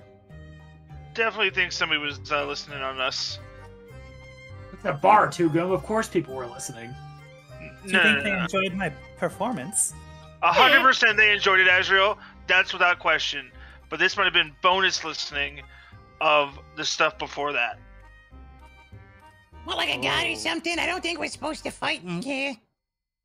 Now let's go fucking give it a look. Drion's like clearly all like fucking testosterone up after his big fucking slam on the side of other cat. As, as we walk towards the door, I just look at Dre and go, "Why does your species fucking suck?" Uh, as you approach the doors, it says VIP access only. What's a VIP? Nah, it's it's for fucking bigwigs. Yeah, and these platinum coins say we are, so let's go. Are you gonna knock on the door? Uh, no, I want to do. I want to find the dancer and ask her what it takes to get into the VIP. Uh, okay. Uh, the last you've seen the dancer, uh, she was uh, in the main room. Ah! Uh, there, uh, Tugum, you pull back the curtain, and there are people in there. Uh, and the man sitting there turns and looks at you. Who are you? Don't worry about it. I'm looking for somebody. You're not them. I'm leaving. Get out! Yeah, I was. Fucking Karens. Alrighty. I'm so confused, Kozlo. Where are we going? Oh, hello, darling. I don't really know Yeah. either. Hey, uh, so what's it take for a couple of, uh, couple of travelers to get in that VIP room? Oh, honey, would you like a private dance? You and your friends. I can take you back there right now. Uh, sure, let's go. Well, what's the cost on that? Ah, well, it's. uh, she kind of gives you a discerning look. Well, Jenna, if you have to ask, it's out of your range. Uh, but if you'd like bottle service, it begins at a hundred gold, and you get an hour of entertainment. Wait, that, Drion looks at uh, Tugum. I don't want to go in there with you and her. Tugum just sighs. You are so dumb. It's incredible. I flash ever so slightly my one platinum coin, and I say, "We'll take the VIP." Absolutely, dear. What would you prefer for your drink? Uh, Do you like exotic wines? Perhaps something strong? A rum, a mixed drink? Sweet, salty, sour? definitely don't want salty. That's more Drion's type of drink. I'll take some wine. Excellent. Whatever the. I had it last time I was here. The really strong thing. That. He wants the salty because he wants a little salt liquor. I'll get a fur ball. Let's go. Very well. As Please- you were, as you're as you're walking, uh, Drion's just like, Tugum, what the fuck are we doing? Uh, she says to wait outside the uh, the room and until she arrives, and she will escort you in. You want to know what I was doing? Put your ear to this door and listen. Gonna listen. Uh, Drion, on the other side of the door, you actually hear voices. Uh, multiple voices, in fact. Uh, and they appear to be talking about blood. They're talking about. Can I can I make like a history check? Is basically or no, not what would a history? Um, so Drion again, mercenary background. Mhm. Like this feels very obvious to him suddenly as he hears that what this is. Um, can I roll like any kind of check on that, or would that just be like inherent knowledge? Uh, you can roll a history check and it can give you advanced knowledge on things. Okay. For some reason, my history check is actually a minus. Oh, it's int. Okay. Oh, yeah, it, you're not very Um, studied. Yeah, but he is studied on being a mercenary. Is there like any any other thing I could roll? You think? um, let's see. A history would generally be like local knowledge. Insight's usually to discern information about somebody you're uh, looking at. Yeah. It would probably be history of some sort of knowledge check. Okay. All right. We'll just go with history check then. Um, advantage. Did you say roll an advantage, or you would give me some kind of advantage? Uh, no, just roll normally. Okay. Okay. Uh, at, least the general gist of Maginox is that uh, if you want it, you can eventually find it. Uh, regardless of how legal it may be. D- but it does depend on who you know. Um, at least the conversation behind the door seems to be covering the procurement of blood. Uh, Duran's just gonna kind of look around and, and look at Tugum. I don't know if we actually want to go in there. No, you don't want to go in there. I'm going in there. They're talking about blood in there. Yeah, and we were just in the fucking dungeon of a vampire. Ah, just have your weapons ready, Jesus Christ. I don't know, fictional fictional savior in Maginox Christ. I I put my hand on like Drion's way to like lower it, and I pull out my bagpipes. Duran looks back at the dancer.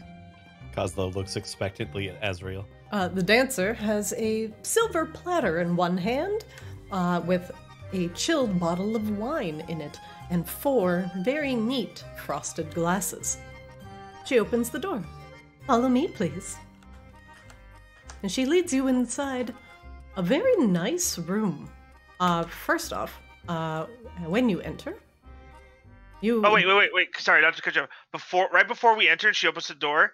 I look at Kozlo and I say, Kozlo, no matter what you may have heard, there is no sex in the champagne room. What? As the dancer. No matter what the dancer tells you, there is no sex in the champagne room.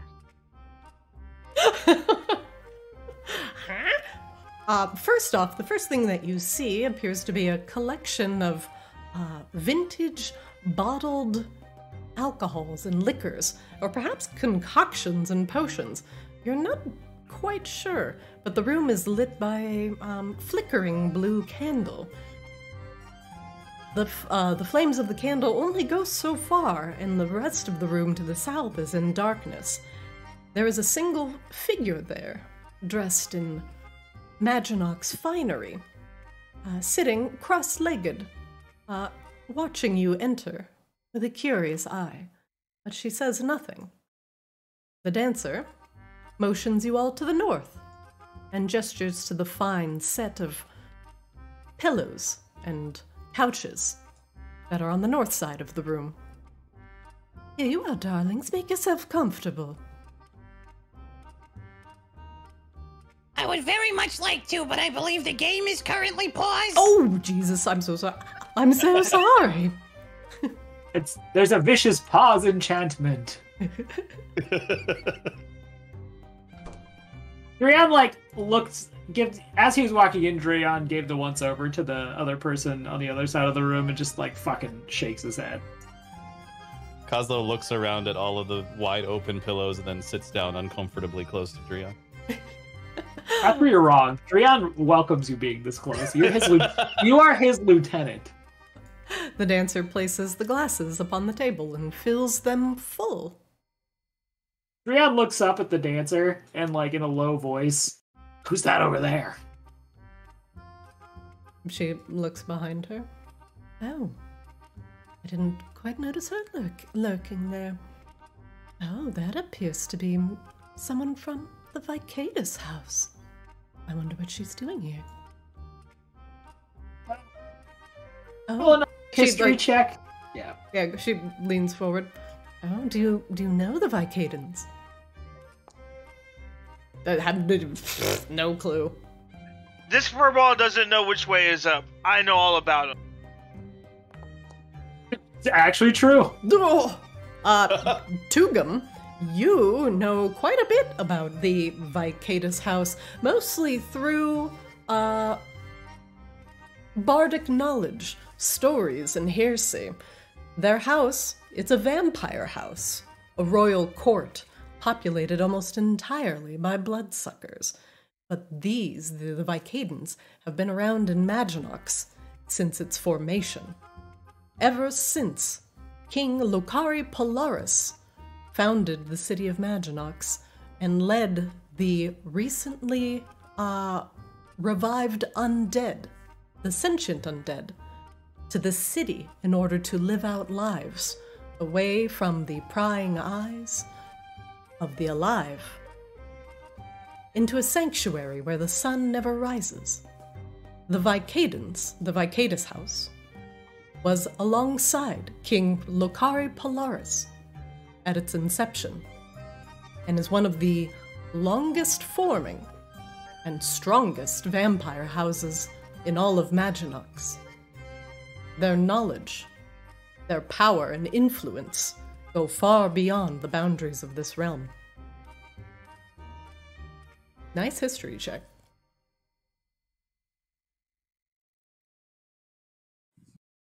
All right, I I would like to grab my drink. Hold on, why am I not moving? I like to grab my drink and walk over to the whatever the, the V word that I can't pronounce. Vicadus. Vicadus, there we go. How's Vicodin? Vicodin. And I want to sit down a somewhat close distance, but also far enough to not be like overbearing. Um, the woman does not turn her head, but simply her uh, eyes shift to look at you. Uh, you notice the scleras of her eyes, the parts that are normally white in my eyes or your eyes.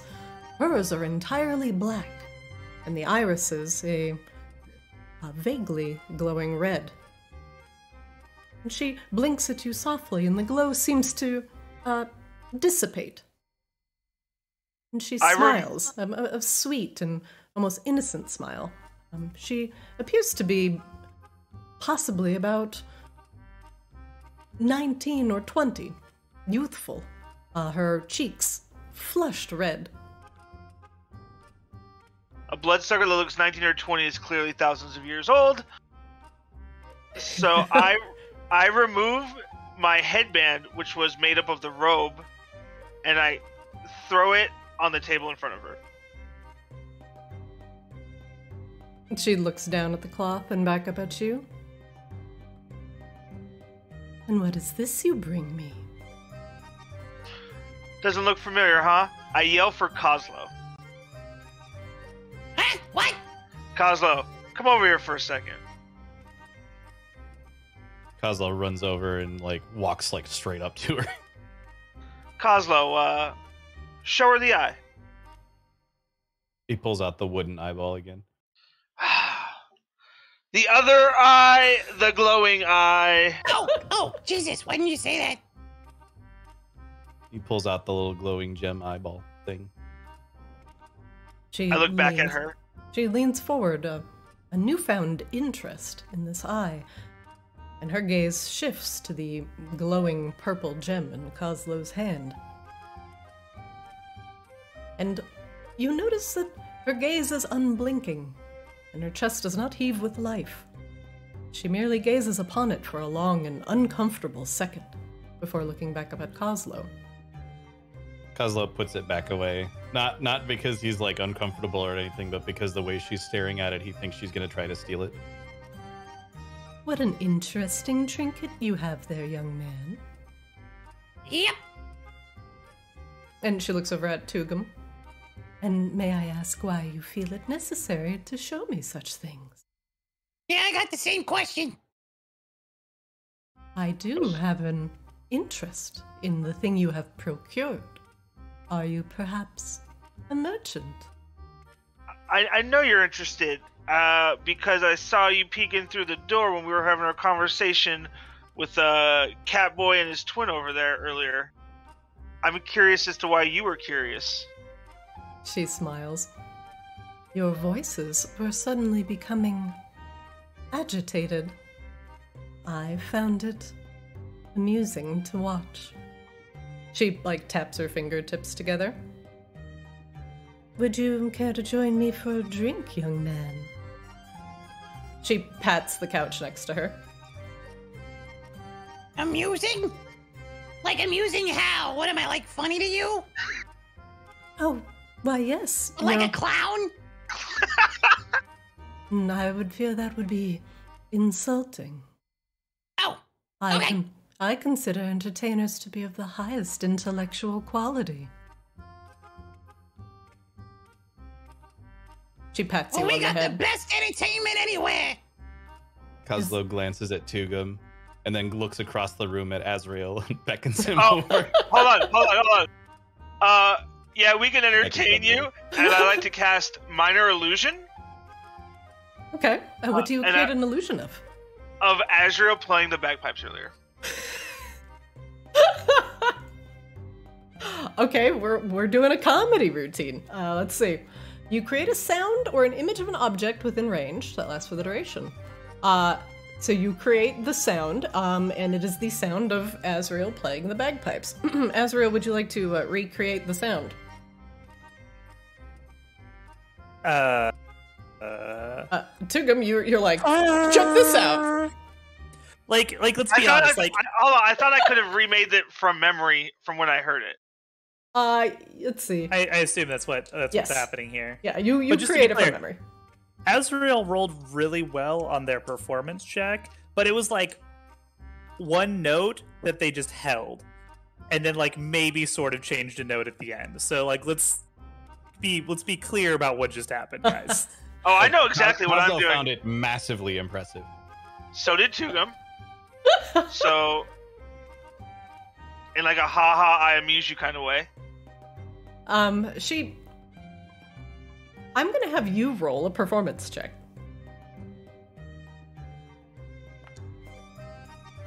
All right. Uh, she appears to be mildly amused by the sound. Oh, what is that interesting noise? It sounds like the last gasps of a dying man. I like you. You're weird. She laughs. Oh, my dear young goblin man. Tell me, are you looking for work? Uh, I don't know. Hey, Drion, are we looking for work?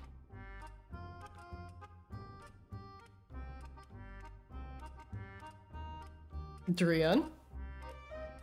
Drion question mark? Hey, Drion, I think you might be muted. Drion appears to be temporarily AFK. Oh nope. Sorry, I was muted. Um, Drion Drion yells back while sitting. Yeah, generally yes, we are looking for work. Kozlo like puffs his chest up a little bit and just repeats verbatim. Yeah, generally, yes, we are looking for work. Wonderful, wonderful.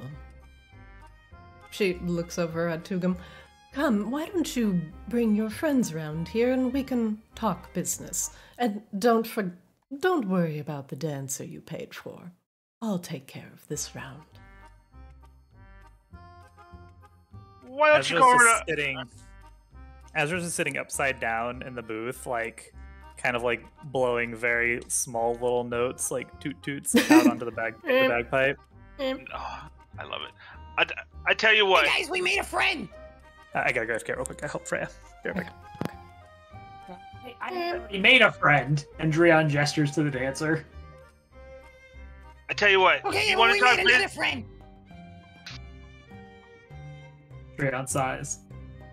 Drion looks at the dancer. I'll be back. The dancer keeps Azrael company. Kozlo grabs whatever drink is handy and heads back over. The wine sloshes a little bit as you uh, head back over to the mysterious vampire. Uh, Drion walks up to the vampire. Drion Stormbrace, nice to meet you. In honor, I'm Callista Vicadus. Uh, from and he he like stops himself before he says it. Yeah, got it. House Vicadus Yes. Very good. takes a seat. He takes a seat. What was the name of the vampire dude we made the deal with? Oh, oh, sorry, uh, Duke Taelus. Duke Taelus. Okay, Yes. so of perhaps rival. Uh, can I do a history check on if there's any history between Vicadus and the other one? Yeah, absolutely. Alrighty, history.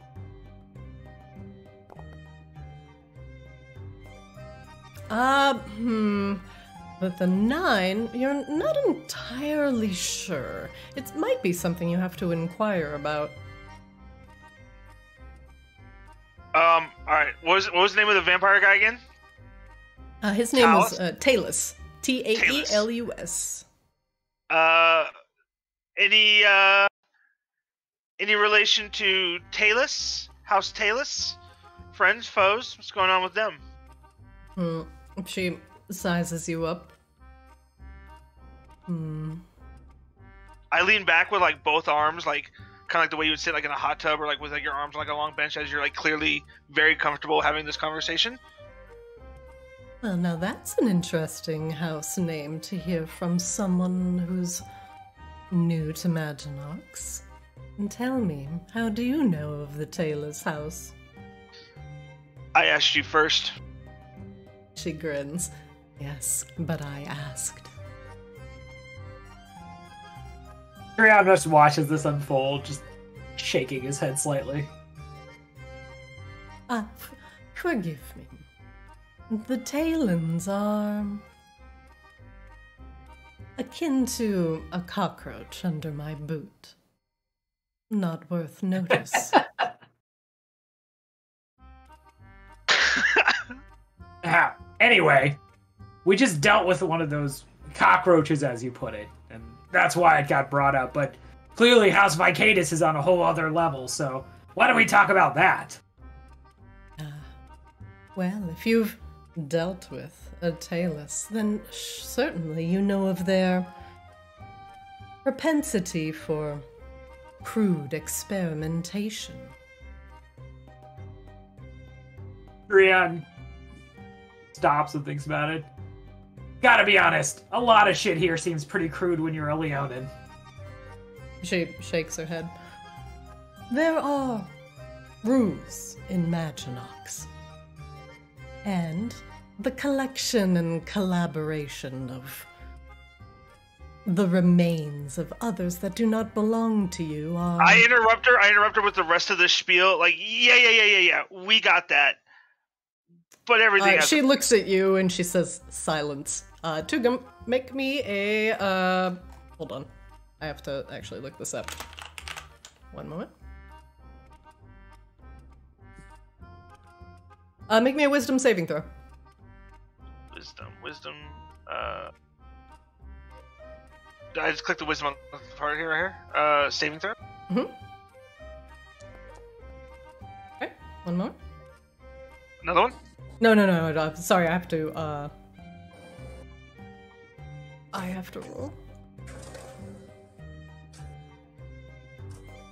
Uh, Tugum, you feel the tendrils of a familiar mind control wrap around your head as she says silence, and your mouth snaps shut, your tongue glued to the top of your mouth. I will not be interrupted. Ah, please continue. She looks over. The collection of corpses for profit as such is crude and unnatural. And the Vicadus house, we will do whatever is possible to keep the good name of Maginox unsullied. We're not going to stand for this kind of aberration. Uh, Tugum, you feel the charm effect fall off as she waves a hand in your general direction. Drion, Drion nods as she finishes that. I, I assuming we're getting to the point where we factor into this. If uh, the t- if the tales have been dealt with, she shrugs by your hand. She kind of looks at you expectantly. Hmm. Tell me.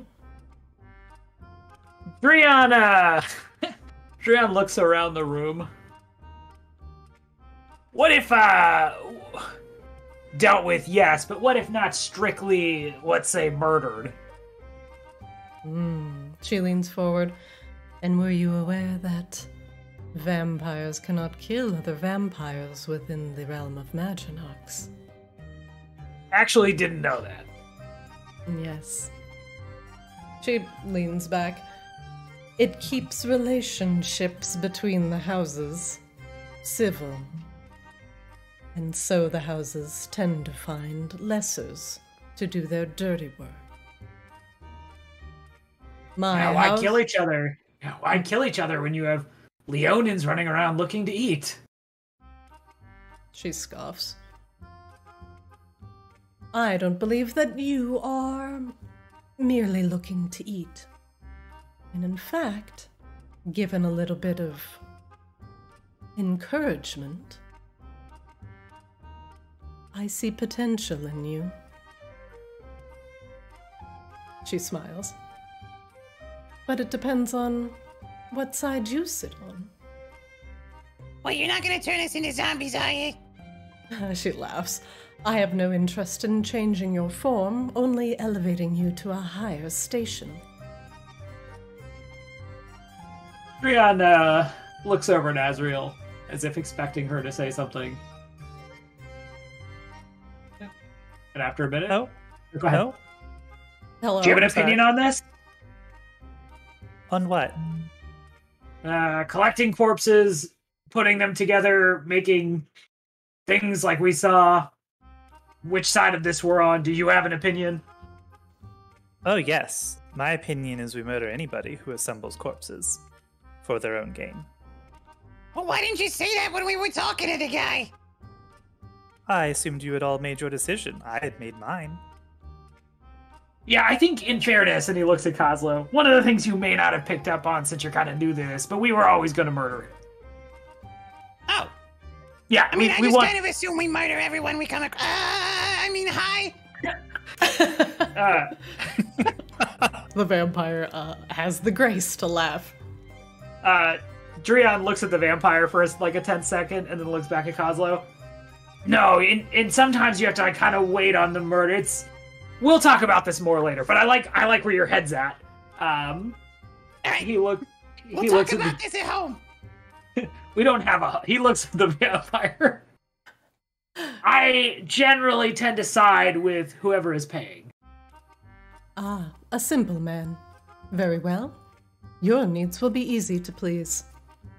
She gestures for Azrael to take a seat. Please, sit. Be comfortable. Azrael sits down on the floor across from the table. Is her eyes peering over the end of the table. she kind of tilts her head to one side. We okay. If we ever have like fan artists drawing our character, this is what I want drawn. Just Azrael looking over the table. Pe- peepers? The, the vampire has the grace to have a pause in her uh, oration as Azrael sits just peeping at her over the, the round table. Ah, yes. Perhaps I wasn't specific enough. Ah. Very well. Let me bore you with a little bit of history behind Maginox, and then I'll let you make your own decision regarding your potential employment. Maginox, as you may have come to understand, is a city of where one can. She presses her fingertips together. Express their deepest desires and have them fulfilled accordingly. Maginox is ruled by great vampiric houses, whose goals are to increase the amount of tourism coming in and out of Maginox. For our great houses, sadly, as we are vampires, we are bound to the realm of eternal night. There are things in Maginox that are taboo, such as the casting of sunlight, or vampire waging war openly against another vampire, as decreed by the former king Lucare Polaris. Since then, Maginox has become a place of collaboration. And for those willing to, well, have their desires fulfilled for a price, can come here and do so. And in fact, you can find just about anything in our grand city. But we, the vampiric houses, aim to please, and we wish for those that vi- visit Maginox to stay for as long as possible. And certain things tend to stymie or stall the flow of tourism into Maginox. Violence, fear, nasty rumors about the undead. We don't want oh. any of this. We want a city full of delights, full of anything you can think of that your mortal body craves or desires. And if you wish, you can give back to Maginox. In various ways. She smiles. Now then, with that out of, out of the way, you can understand how. Uh, hearing you arguing may have caused some attention to be stirred. Fighting is generally looked down on in Maginox, and is put to a stop relatively quickly.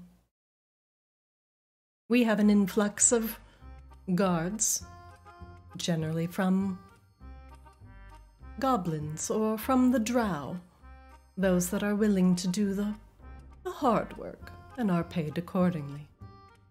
We want to keep the peace, to keep people happy, to keep them spending, to keep them staying.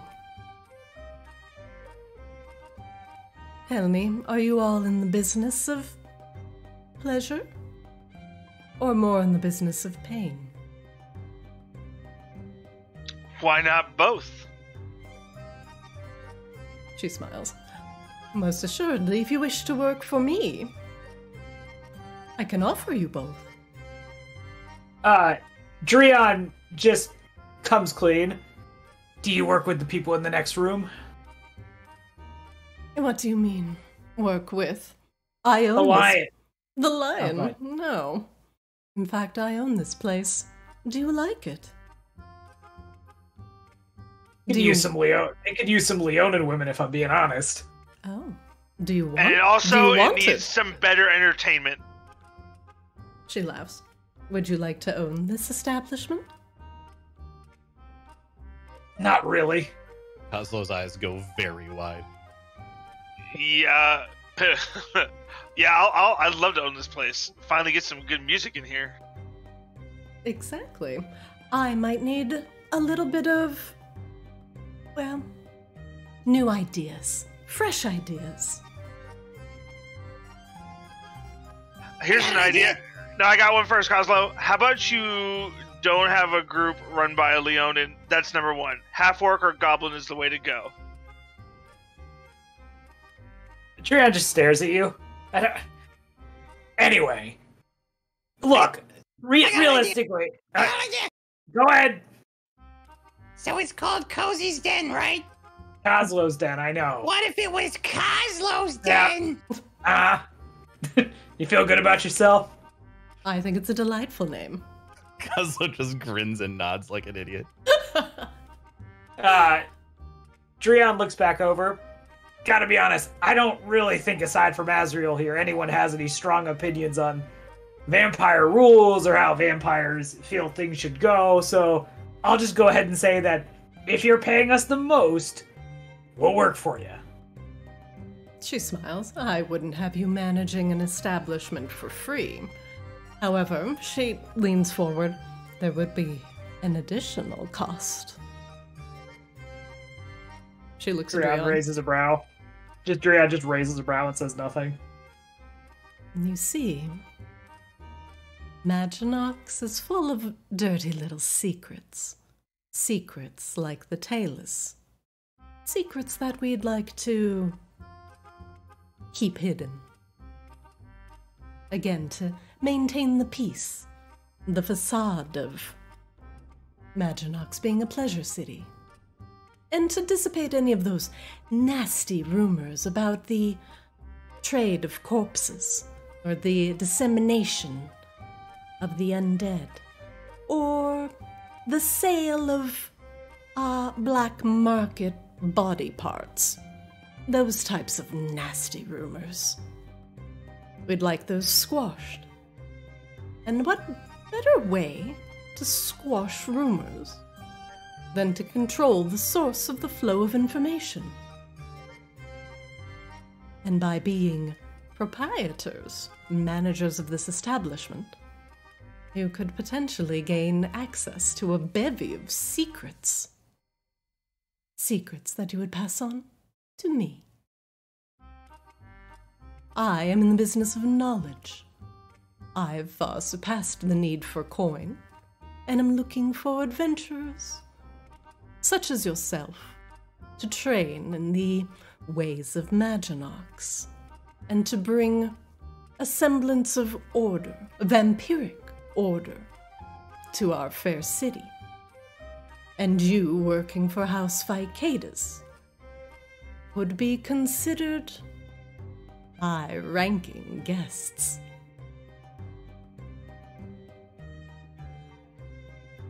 Drion pauses. And kind of just searches the faces of everyone else around.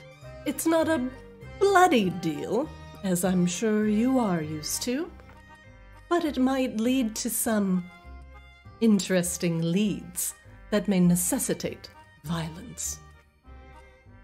Tugum looks at Drion with the death stare of, "You are dumb if you think we're not taking this deal." Ah, maybe it wouldn't be so bad not having to make a living out in the field all the time. Not young anymore. And you mentioned Leonin women. Why, I think that would be a fine addition to this establishment. Ah, why not? As long as we get to go out sometimes and rough people up.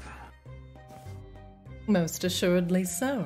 But it seems you have a bevy of experience behind you. Why, this small green young man. Look, look at his sharp eyes, rolling on the sides of his head. Such a keen manages look. to look very cross-eyed at this exact moment. Why, I'm sure a joke never flies over his head, or on the side of his head that he doesn't notice. Huh? And you, she looks at Tugum.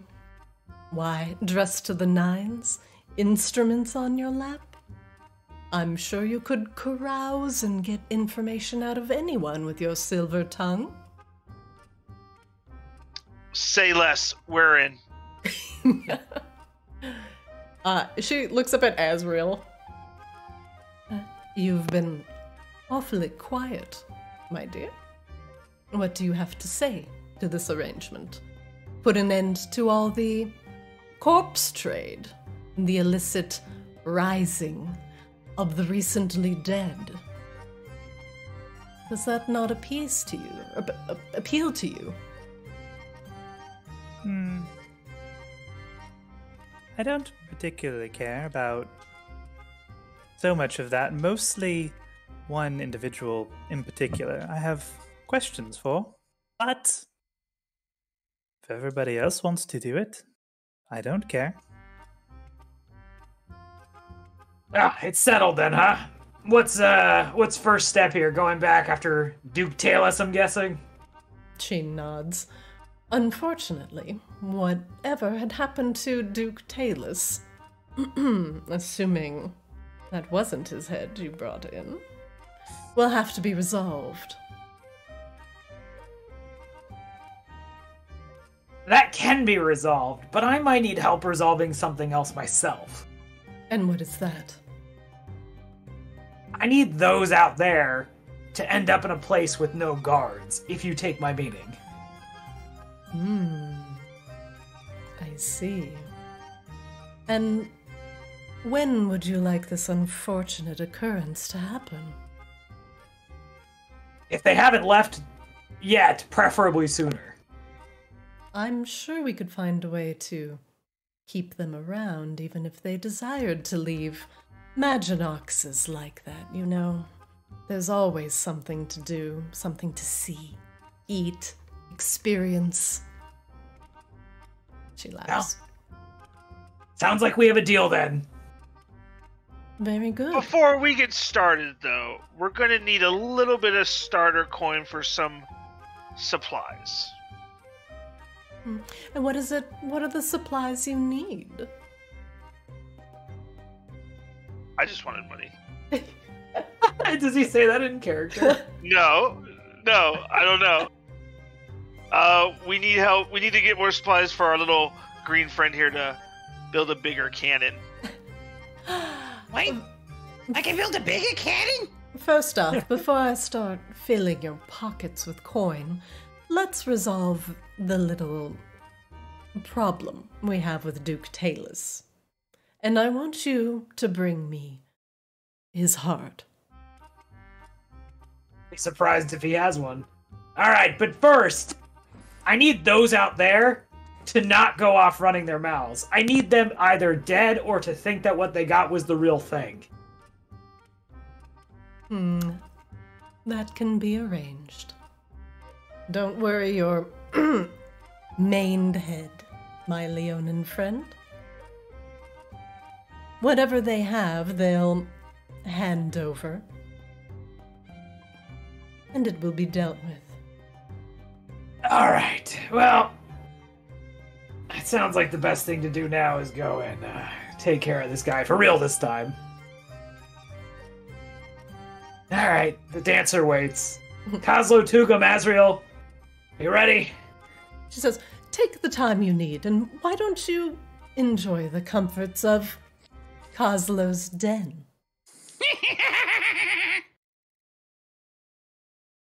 She gestures. Uh, enjoy your evening. There's no rush to finishing this. I will live a hundred of your lifetimes. I can wait. Drion nods. Alright then. Ah, good talking to you. He stands up. A pleasure. I am always ready. I have been ready since the first time we came in here. I am ready. Let's roll. I am not ready. I need a nap.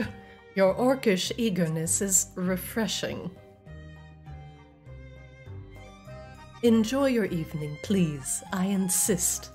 That's what Maginox is all about, isn't it? Yes, ma'am. Kozlo, Yeah. would you mind if I borrowed your eye? Which your one? purple one. Your purple one. Oh, the glowing one? Yes, please. I have an idea. You have an idea? okay. There you go. Very, very funny, Kozlo. Kazo hands him the eye gem thing. The Them. dancer is attempting to or pull whatever Tugum back pronoun. to the north.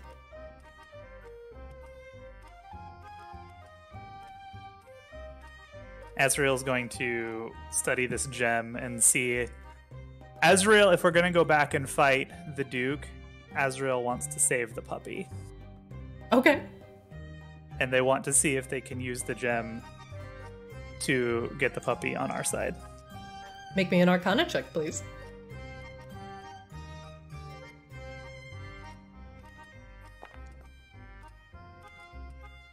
Uh, the eye is difficult to discern, but you sense the resonance of, uh, of undeath there. It certainly has the ability to hold sway over the undead, but its power might be limited to the undead created by Duke Taelus. The Corpse Hound, however, would probably fall within that category and would allow you some advantage if you wish to exert your influence over it.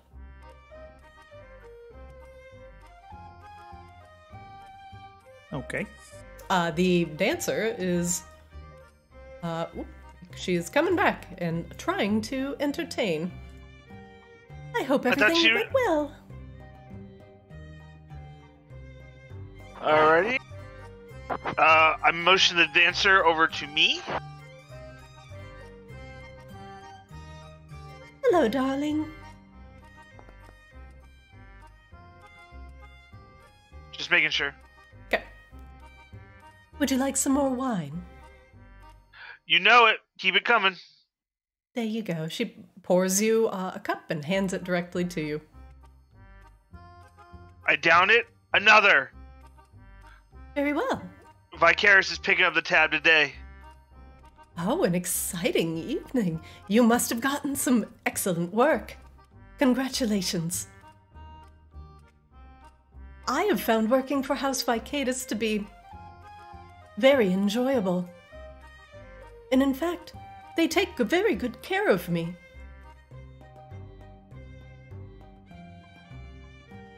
The drow looks down at you. I don't think you could be in any worse hands. The Vicadans are some of the most powerful vampires in Maginox. Wow, to actually gain the attention of them, you must be very strong. Can I do a history check to see if uh, Vicadus is the like strongest house in Medrox? Absolutely.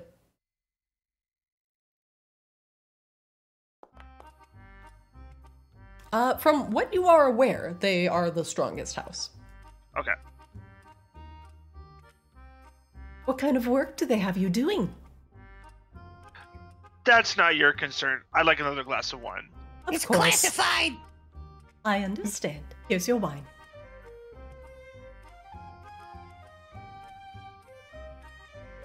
She heads on over to uh, Kozlo and Drion. Drink, gentlemen. Yeah. Uh, Drion holds up his empty glass and doesn't say anything. She pours. Oh, why the long face, my handsome Leonin? Oh, it always Ah. looks like that. And he looks over at. He's got a point. This is mostly just my face. We offer a, a, a free uh, undercoat brushing service. You know, maybe that'll get me feeling better. If you don't mind. I'll go get the Furminator.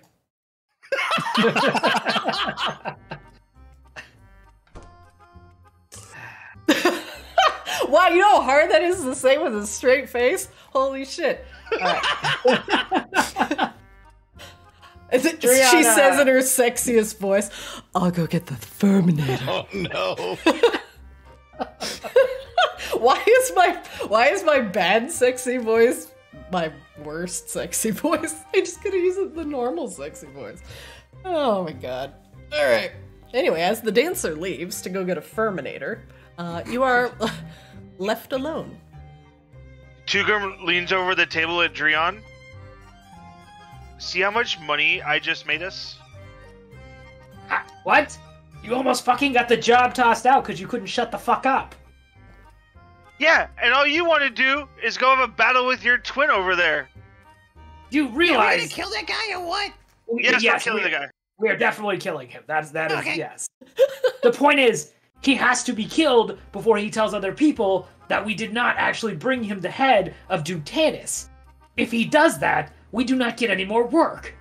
Oh yeah, that's uh, it's not gonna Hey. last. By the way, very Hey. long. Bird Brain, we have work for the most powerful house in Madronox. Who's he gonna tell that doesn't answer to us now?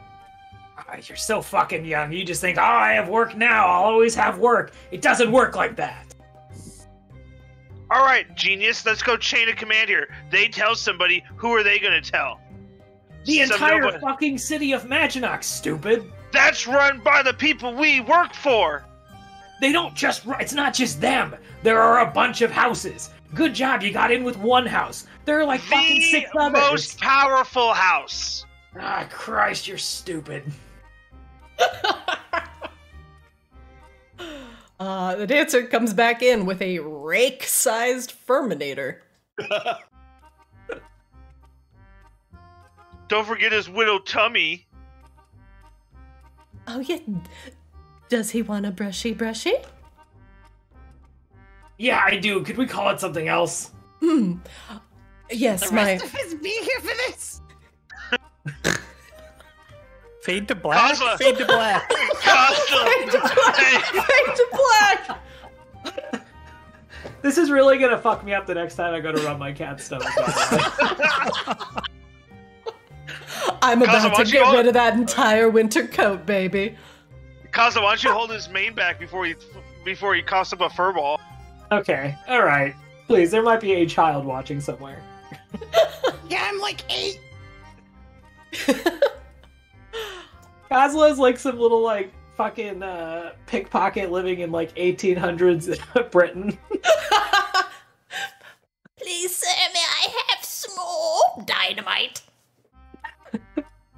Uh, Uh, the dancer uh, begins to uh, grab this two-handed Furminator. Uh, I will make a stat block for it. Uh, please do not wield it in combat. Um, and just begins to like brush Drion's mane, uh, as if it were a large hairbrush. And it gets down to the root. And oh yeah, oh it gets out that scratchy under. Oh, you got some blood in there. Maybe it's it hasn't been perfectly washed, and actually it, it feels pretty good, Drion. I, I seriously like I'm, I'm imagining when Caleb brushes the cats and they start like, oh yeah. Yeah, yeah, yeah, yeah. The dancer Drion, just humming under her breath as she uh, brushes out your mane. Drion uh, begins lightly purring and looks up at her. Do I look old? Tugum, drunk mockingly, oh, who's a good kitty? Not at all, dear. In fact, you're just long due for some self care. Here, relax, relax, and then we'll pick the mites out of your ears later. Drion, Drion nods. Ah, that'll be good. he like, You, he you, you like, give him a Kozla for snacks. he kind of like slouches back against the, against the uh, chair or sofa. Yeah, against the sofa. Enjoys his brushies. brushy, brushy. brushies. Uh, Azrael, what are you doing aside from uh, sitting upside down in your chair? Uh, Azrael is studying this gem, just like gazing into it. They don't eat or drink or sleep, so most everything in here is completely and utterly lost on Azrael. Uh, Drion takes out a pack of cards uh, from his pocket and tosses them over uh, next to Azrael. You could use those. Azrael looks at them. What what are those? They're playing cards. Actually, real quick, uh, Drew, how much is like Azrael kind of shared about like what they are to the rest of the crew? Uh probably not much than what you've already kind of just like gleaned. Like they're not particularly secretive, but also they don't know what's normal and what's not. They have basically no frame of reference for normal social behavior. Right. Besides you guys. So, you know, no, No, frame of no. reference for normal social behavior. Not just no frame of reference, an actively bad frame of reference. Yep. Like literally worse than nothing. yeah, it's like like actively harmful. Well, okay. There's there's little cards in there with pictures on them, right? And you can play a bunch of games with them. Ain't What you if- got like one of your head voices or whatever that used to play Yeah. games or something? What if what if you picked a card and you made one of the voices try to guess which card it was? Uh, Azrael will grab the, the playing cards and like sit down at the table with themselves. They kind of Oh. like mutter to themselves. Would you like to learn how to play a game? I know lots of games you could play. Azrael completely ignores the dancer and just like starts like nodding. Mm-hmm. Mm-hmm. Uh, Deals uh-huh. out deals out like a bunch of different playing hands to nobody in particular. and the cards pick themselves up.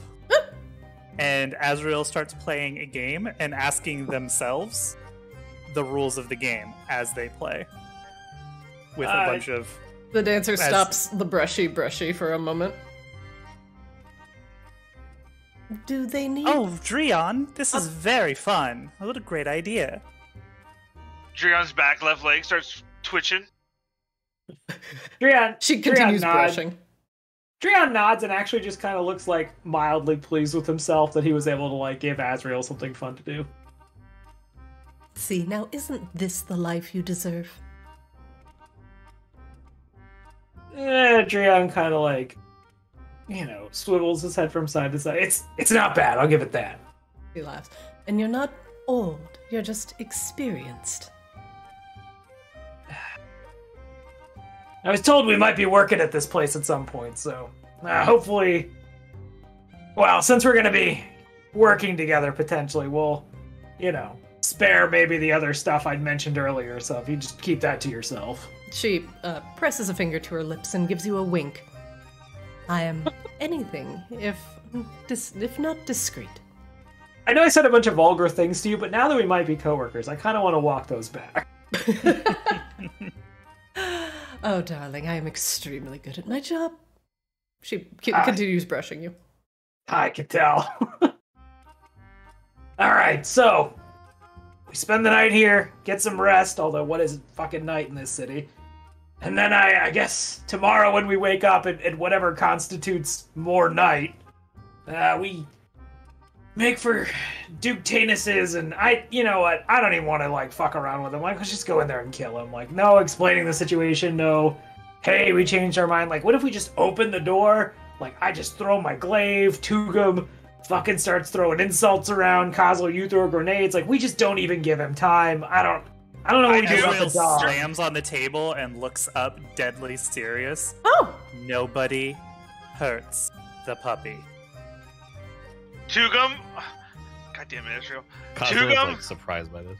Tugum, after Drion says, let's just go do it, Tugum slams out on his table and does the whole Michael Scott, thank you. Uh, Thank Drion looks you. at Drion looks at Azrael. Ah, I, I don't know what you're thinking here, and, and generally speaking, that's that's kind of the case. I don't think we can save that thing if that's what you're gunning for. Tugum whispers to Azrael, his cats hate dogs. Azrael looks at you both. Nobody hurts the puppy. Uh, you you heard, and he like kind of like gestures over his over his shoulder. You heard what she said, right? That that thing is like an abomination to everything in the city. So like, don't have to hurt it, but I also don't think we could bring it back. So if you're comfortable with letting it go into the wilderness, I guess. Drion, Drion, Drion, Drion. we'll worry about the puppy later. Azrael, think- the puppy will be fine. Uh, Adrian, make me a perception check, please.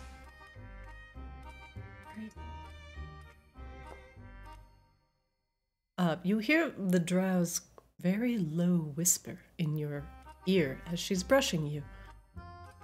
And you know, Drion, there's a series of underground caves that run under Maginox that are formerly known to the drow. You can hide anything there. She brushes you. Tell me Yeah, more about Feronia. Dry, not a lot of vegetation. Was always at war back when I was there. Oh. I wonder what the warm is like. I'm not really good with the sun. Yeah, you probably would overrated. like it there. It's kind of a lot of that there, but it, you know, if you grew up there, it's a it's a pretty enough country. Hmm. I hear the the geothermal rifts that run under Feronia run very close to the surface, and that's how it remains warm all throughout, well, every season. Is that true? Is this girl dancing her way through history school or what? She's going to college! God, I went to Bard College, okay? I didn't have to dance my way in a freaking den of weirdness. She wants to be a history major. Let her live her life. You majored in performing arts. I'm sorry. You picked a useless major. well, I don't. Oof. In, Hey, hey, hey, we're both performing. We just did it in an opposite order. Hey! in D and D, it looks like performing arts is actually like a pretty valuable profession. So apparently, the mistake was just, Actually. The mistake was getting a liberal arts major in, in the real world. Yeah. Um, what am I going to do with this computer science degree? God. does it kill dragons? No, No. idiot. idiot. Fucking idiot. Uh, Drion, Drion looks up. Ah, this geothermic rift stuff's a little above me. I, when I was there back in the day, there wasn't really a lot of talk about any of that kind of stuff. It was mostly who was going to be on top that day. And he looks at her and he pauses, like, like who was going to be the most powerful. Oh. You know, I've always wanted to see the diamond dunes of Feronia. Have you ever seen them? Long time ago, honestly, they are something to behold. She she like starts braiding a little bit of your hair. Oh Drion my just god. lets, Drion just lets it happen. Kozlo perks up on the pe- upon hearing the word diamond. Oh. Yes, diamonds. In fact, I hear the dust and the sand of the diamond dunes are so sharp that it can tear a man to pieces, even in a short gust. You would, uh, you would think that that would keep people away, but you know, there were always some folks who thought maybe it'd make them rich if they could go out there and find a way to gather some of that stuff. But most of us, we kept away from it. Kozlo is just alternating between very interested and very not interested and very interested again. Ah, well, perhaps someday I'll be able to see those dunes without being blinded by the Feronian sun. Yeah, how does that work, by the way? Would it you just wear like a blindfold and you're fine, or is it like skin on you and you burn, or sun on you and you burn? Well, I I have come to the understanding that some clever artificers have created darkened glass which they can wear over their faces. Huh. They tend to run very expensive. Uh, so here I am, working for a nice pair. She shakes, working this nice pair for a nice pair. She laughs. Drion, Drion chuckles at that. Ah. Well, maybe someday you'll get out there to see him. She nods. And when I get my custom, what do they call them? Goggles. Then maybe I'll visit Feronia. Yeah, enjoy, uh, enjoy Feronia when you go. Uh, she finishes up the brushy brushy, and she bows to the assembled. It appears your your drink is empty. May I do anything else for you tonight? You may rest here. Well, you can do anything you want. She laughs. What did uh didn't catch your name? Oh! She smiles. You may call me Ari. My name in the drow tongue is very long and complicated. Ari is fine. Oh, nice meeting you, Ari.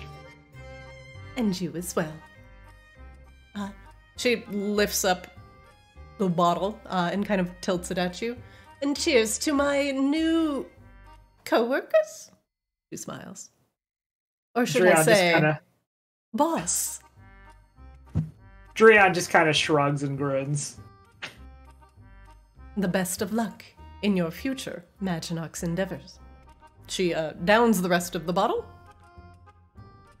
and leaves. As soon as she leaves, I look at Drion. You know Ari's not a real name, right? You think she'd give us a fake name? Let me explain this something to you, alright? The name they give you is a fake name, and then they say, but I really like you, so I'm going to give you my real name, and then that name is also fake. I mean, didn't she literally say that it wasn't her name? Like she has some weird elf one that's too difficult? Yeah, that was the excuse she used. My uh, my other name is too long for you, stupid. Not the first time I heard that. Eh, Christina, also, um, all of my gold is gone. Uh, I didn't spend it on anything. Question And this mark? was just, and this was to be bankrolled by the vampire chick. yeah, how did that happen? Must have fallen in between the couch cushions you're sitting on. Crazy. Maybe you'll maybe you'll find it later. Oh my god. my wallet. you've been uh you've been robbed. No, no, no, no, no. She said she was paying for it all. all right. Do you all uh, decide to take a long rest in uh, Kozlo's den? yes. Yes. Yeah. Is Oh. there is there a giant pile of Drion fur? Like Oh yeah, it's Oh, huge. It's massive. Actually, Is hold it on. bigger than Kozlo? I'm gonna get. I have a perfect. I need. Hang on. Hang on. Just like a hay bale. I do. You know what I was thinking. Uh, hey. Yes. Okay, that's a little too big, but Those are show bales, not play bales. no, it's that's just- that's about right. it's just That's cat about right. fur. There's just so much cat fur under him. Kozlo makes a little goblin bed out of it. Uh, I thought Kozlo was gonna fucking swan dive off the couch cushions into it. Uh, Drion, Uh, what is left under your feet uh, appears to be the remnants of your undercoat, and you have a lovely braid hanging on off of your face off the right side. It is neatly bound, and on the end is a uh, small obsidian crystal. Yes, I knew there was gonna be a beat at the end of it. I knew it. Drion seems like pleasant or pleasantly surprised by it. Um, he pulls up the he pulls the table that's in the the center of the room and he pulls it closer to him so that he can like stretch out his legs and like put his clasp his hands behind his head, try to get some sleep. All right, and with Kozlo falling asleep in uh, Drion's undercoat, uh, Azrael not sleeping, as they don't have Azrael to. just Azrael just keeps playing cards with themselves. Look at look at that look at that character face. You think that thing sleeps? Absolutely not. and Tugum wondering where his wallet went. That is where we will end today's session. Cool. That was uh Christina, did it surprise you we didn't just try to murder the Duke straight up? I was ready for uh, either way. So, either way, I, I think he was uh, willing to negotiate. But uh, then again, you'll find that a lot of the vampires and Maginox that wish to uh, live a long life would prefer not fighting to fighting. That makes sense. I mean, his like whole thing is he just wants to do science, so it's not like he's like, oh, I really just want to fight this this guy and all of his mean friends with grenades and insults and Twilight. That's that's like the this. You remember you seen Men in the original Men in Black Yes. when he like when he like has to like do like the test and like the gates open and everybody starts shooting like the test and he just shoots the one little girl. He's like, I look over at this guy and he's not snarling, he's sneezing. oh yeah, the whole test. It's like this is the only person that stands out because she's normal. She's clearly the alien. Uh, so we we obviously like we didn't have a scene where we were like riding back or anything, but Drion was totally on the way out, just gonna be like, "Oh yeah, we're hundred percent gonna kill him." uh, so next session, we will return to the laboratory to put an end to Duke Taelus's experiments, uh, and hopefully you will uh, succeed. And I hear you're going to save the dog. yeah, we'll see. Are we not fighting the other group first? Like on the Yeah, way that- out? So like the way I took it, just from like a DM interpretation, um, is just that like basically, uh, is it what was it? Not Cassandra. What was her name? uh, Callista. Yeah, basically that Callista would just make sure that they would be too busy to go anywhere else. So that's kind of like Drion just took that as like, well, you seem like you could do that. Yes, essentially, Yeah. she is going to set it up so they are in a uh, prime spot for you to do whatever you want to do with them. Uh, Yeah. But she's going to ensure that they stay in Maginox and is going to keep tabs on them while you take care of Duke Taelus. Tugum, So- you don't want to find out what happens if you hurt the dog. I don't Yeah, want to I- hurt the dog. I don't want to hurt the dog. I'm just Eh, we got we got freaking stubborn McGee over here like arguing about the dog, and I'm just like, just worry about the dog when we get to the dog. I mean, in fairness, Drion, it's not like Drion wants to hurt the dog, but like, you know, Drion's not going to bring the dog back when his employer is basically like, we don't deal with things that are made of disembodied corpses. So, You also literally said that to a disembodied corpse. no, it's not lost on me. It's not lost on me, but like, Drion's not totally sure what Azrael is. Oh, but there's other families who might deal with disembodied corpses, right? Listen, it's the flavor of disembodied corpse that matters. But what makes Azrael different from all the other corpses around? Uh, maybe we'll find that out uh, next time in in Arctis. Almost. She said it. She said the title. Wah wah wah wah. She said the name of the thing! they said the name of the thing in the title credits. cool. All right. Uh, Thanks, everyone. yeah, thank you guys for the good session, and I will see you uh, next week. Yeah. Bye. Have a good night, everybody. See ya. All right. That is it for Kaamos today. I hope you all enjoyed watching the session. Good flow. This is our uh, second game in the Arctis universe. And it's nice having some new players in order to uh, explore the world. You guys are seeing it from the uh, POV of the region uh, Polaris, and the other crew, the Ascended, uh, were originally in the region of Arcturus. We get to see a little bit um, of a couple of the different regions of the world. Anyway, I hope you all enjoyed. Thank you so much, chat. I'm gonna scroll through chat and just say thank you to everybody who joined. Thank you, Salvain. Thank you so much for joining. Thank you for the host earlier, dear. Failed Plague, thanks for reminding me about the overlay. I did fix it during the break. I hope that helped. Nukiyashi, always appreciate you being here. Big thanks. Uh, 20 site, 2020 site. Thank you so much.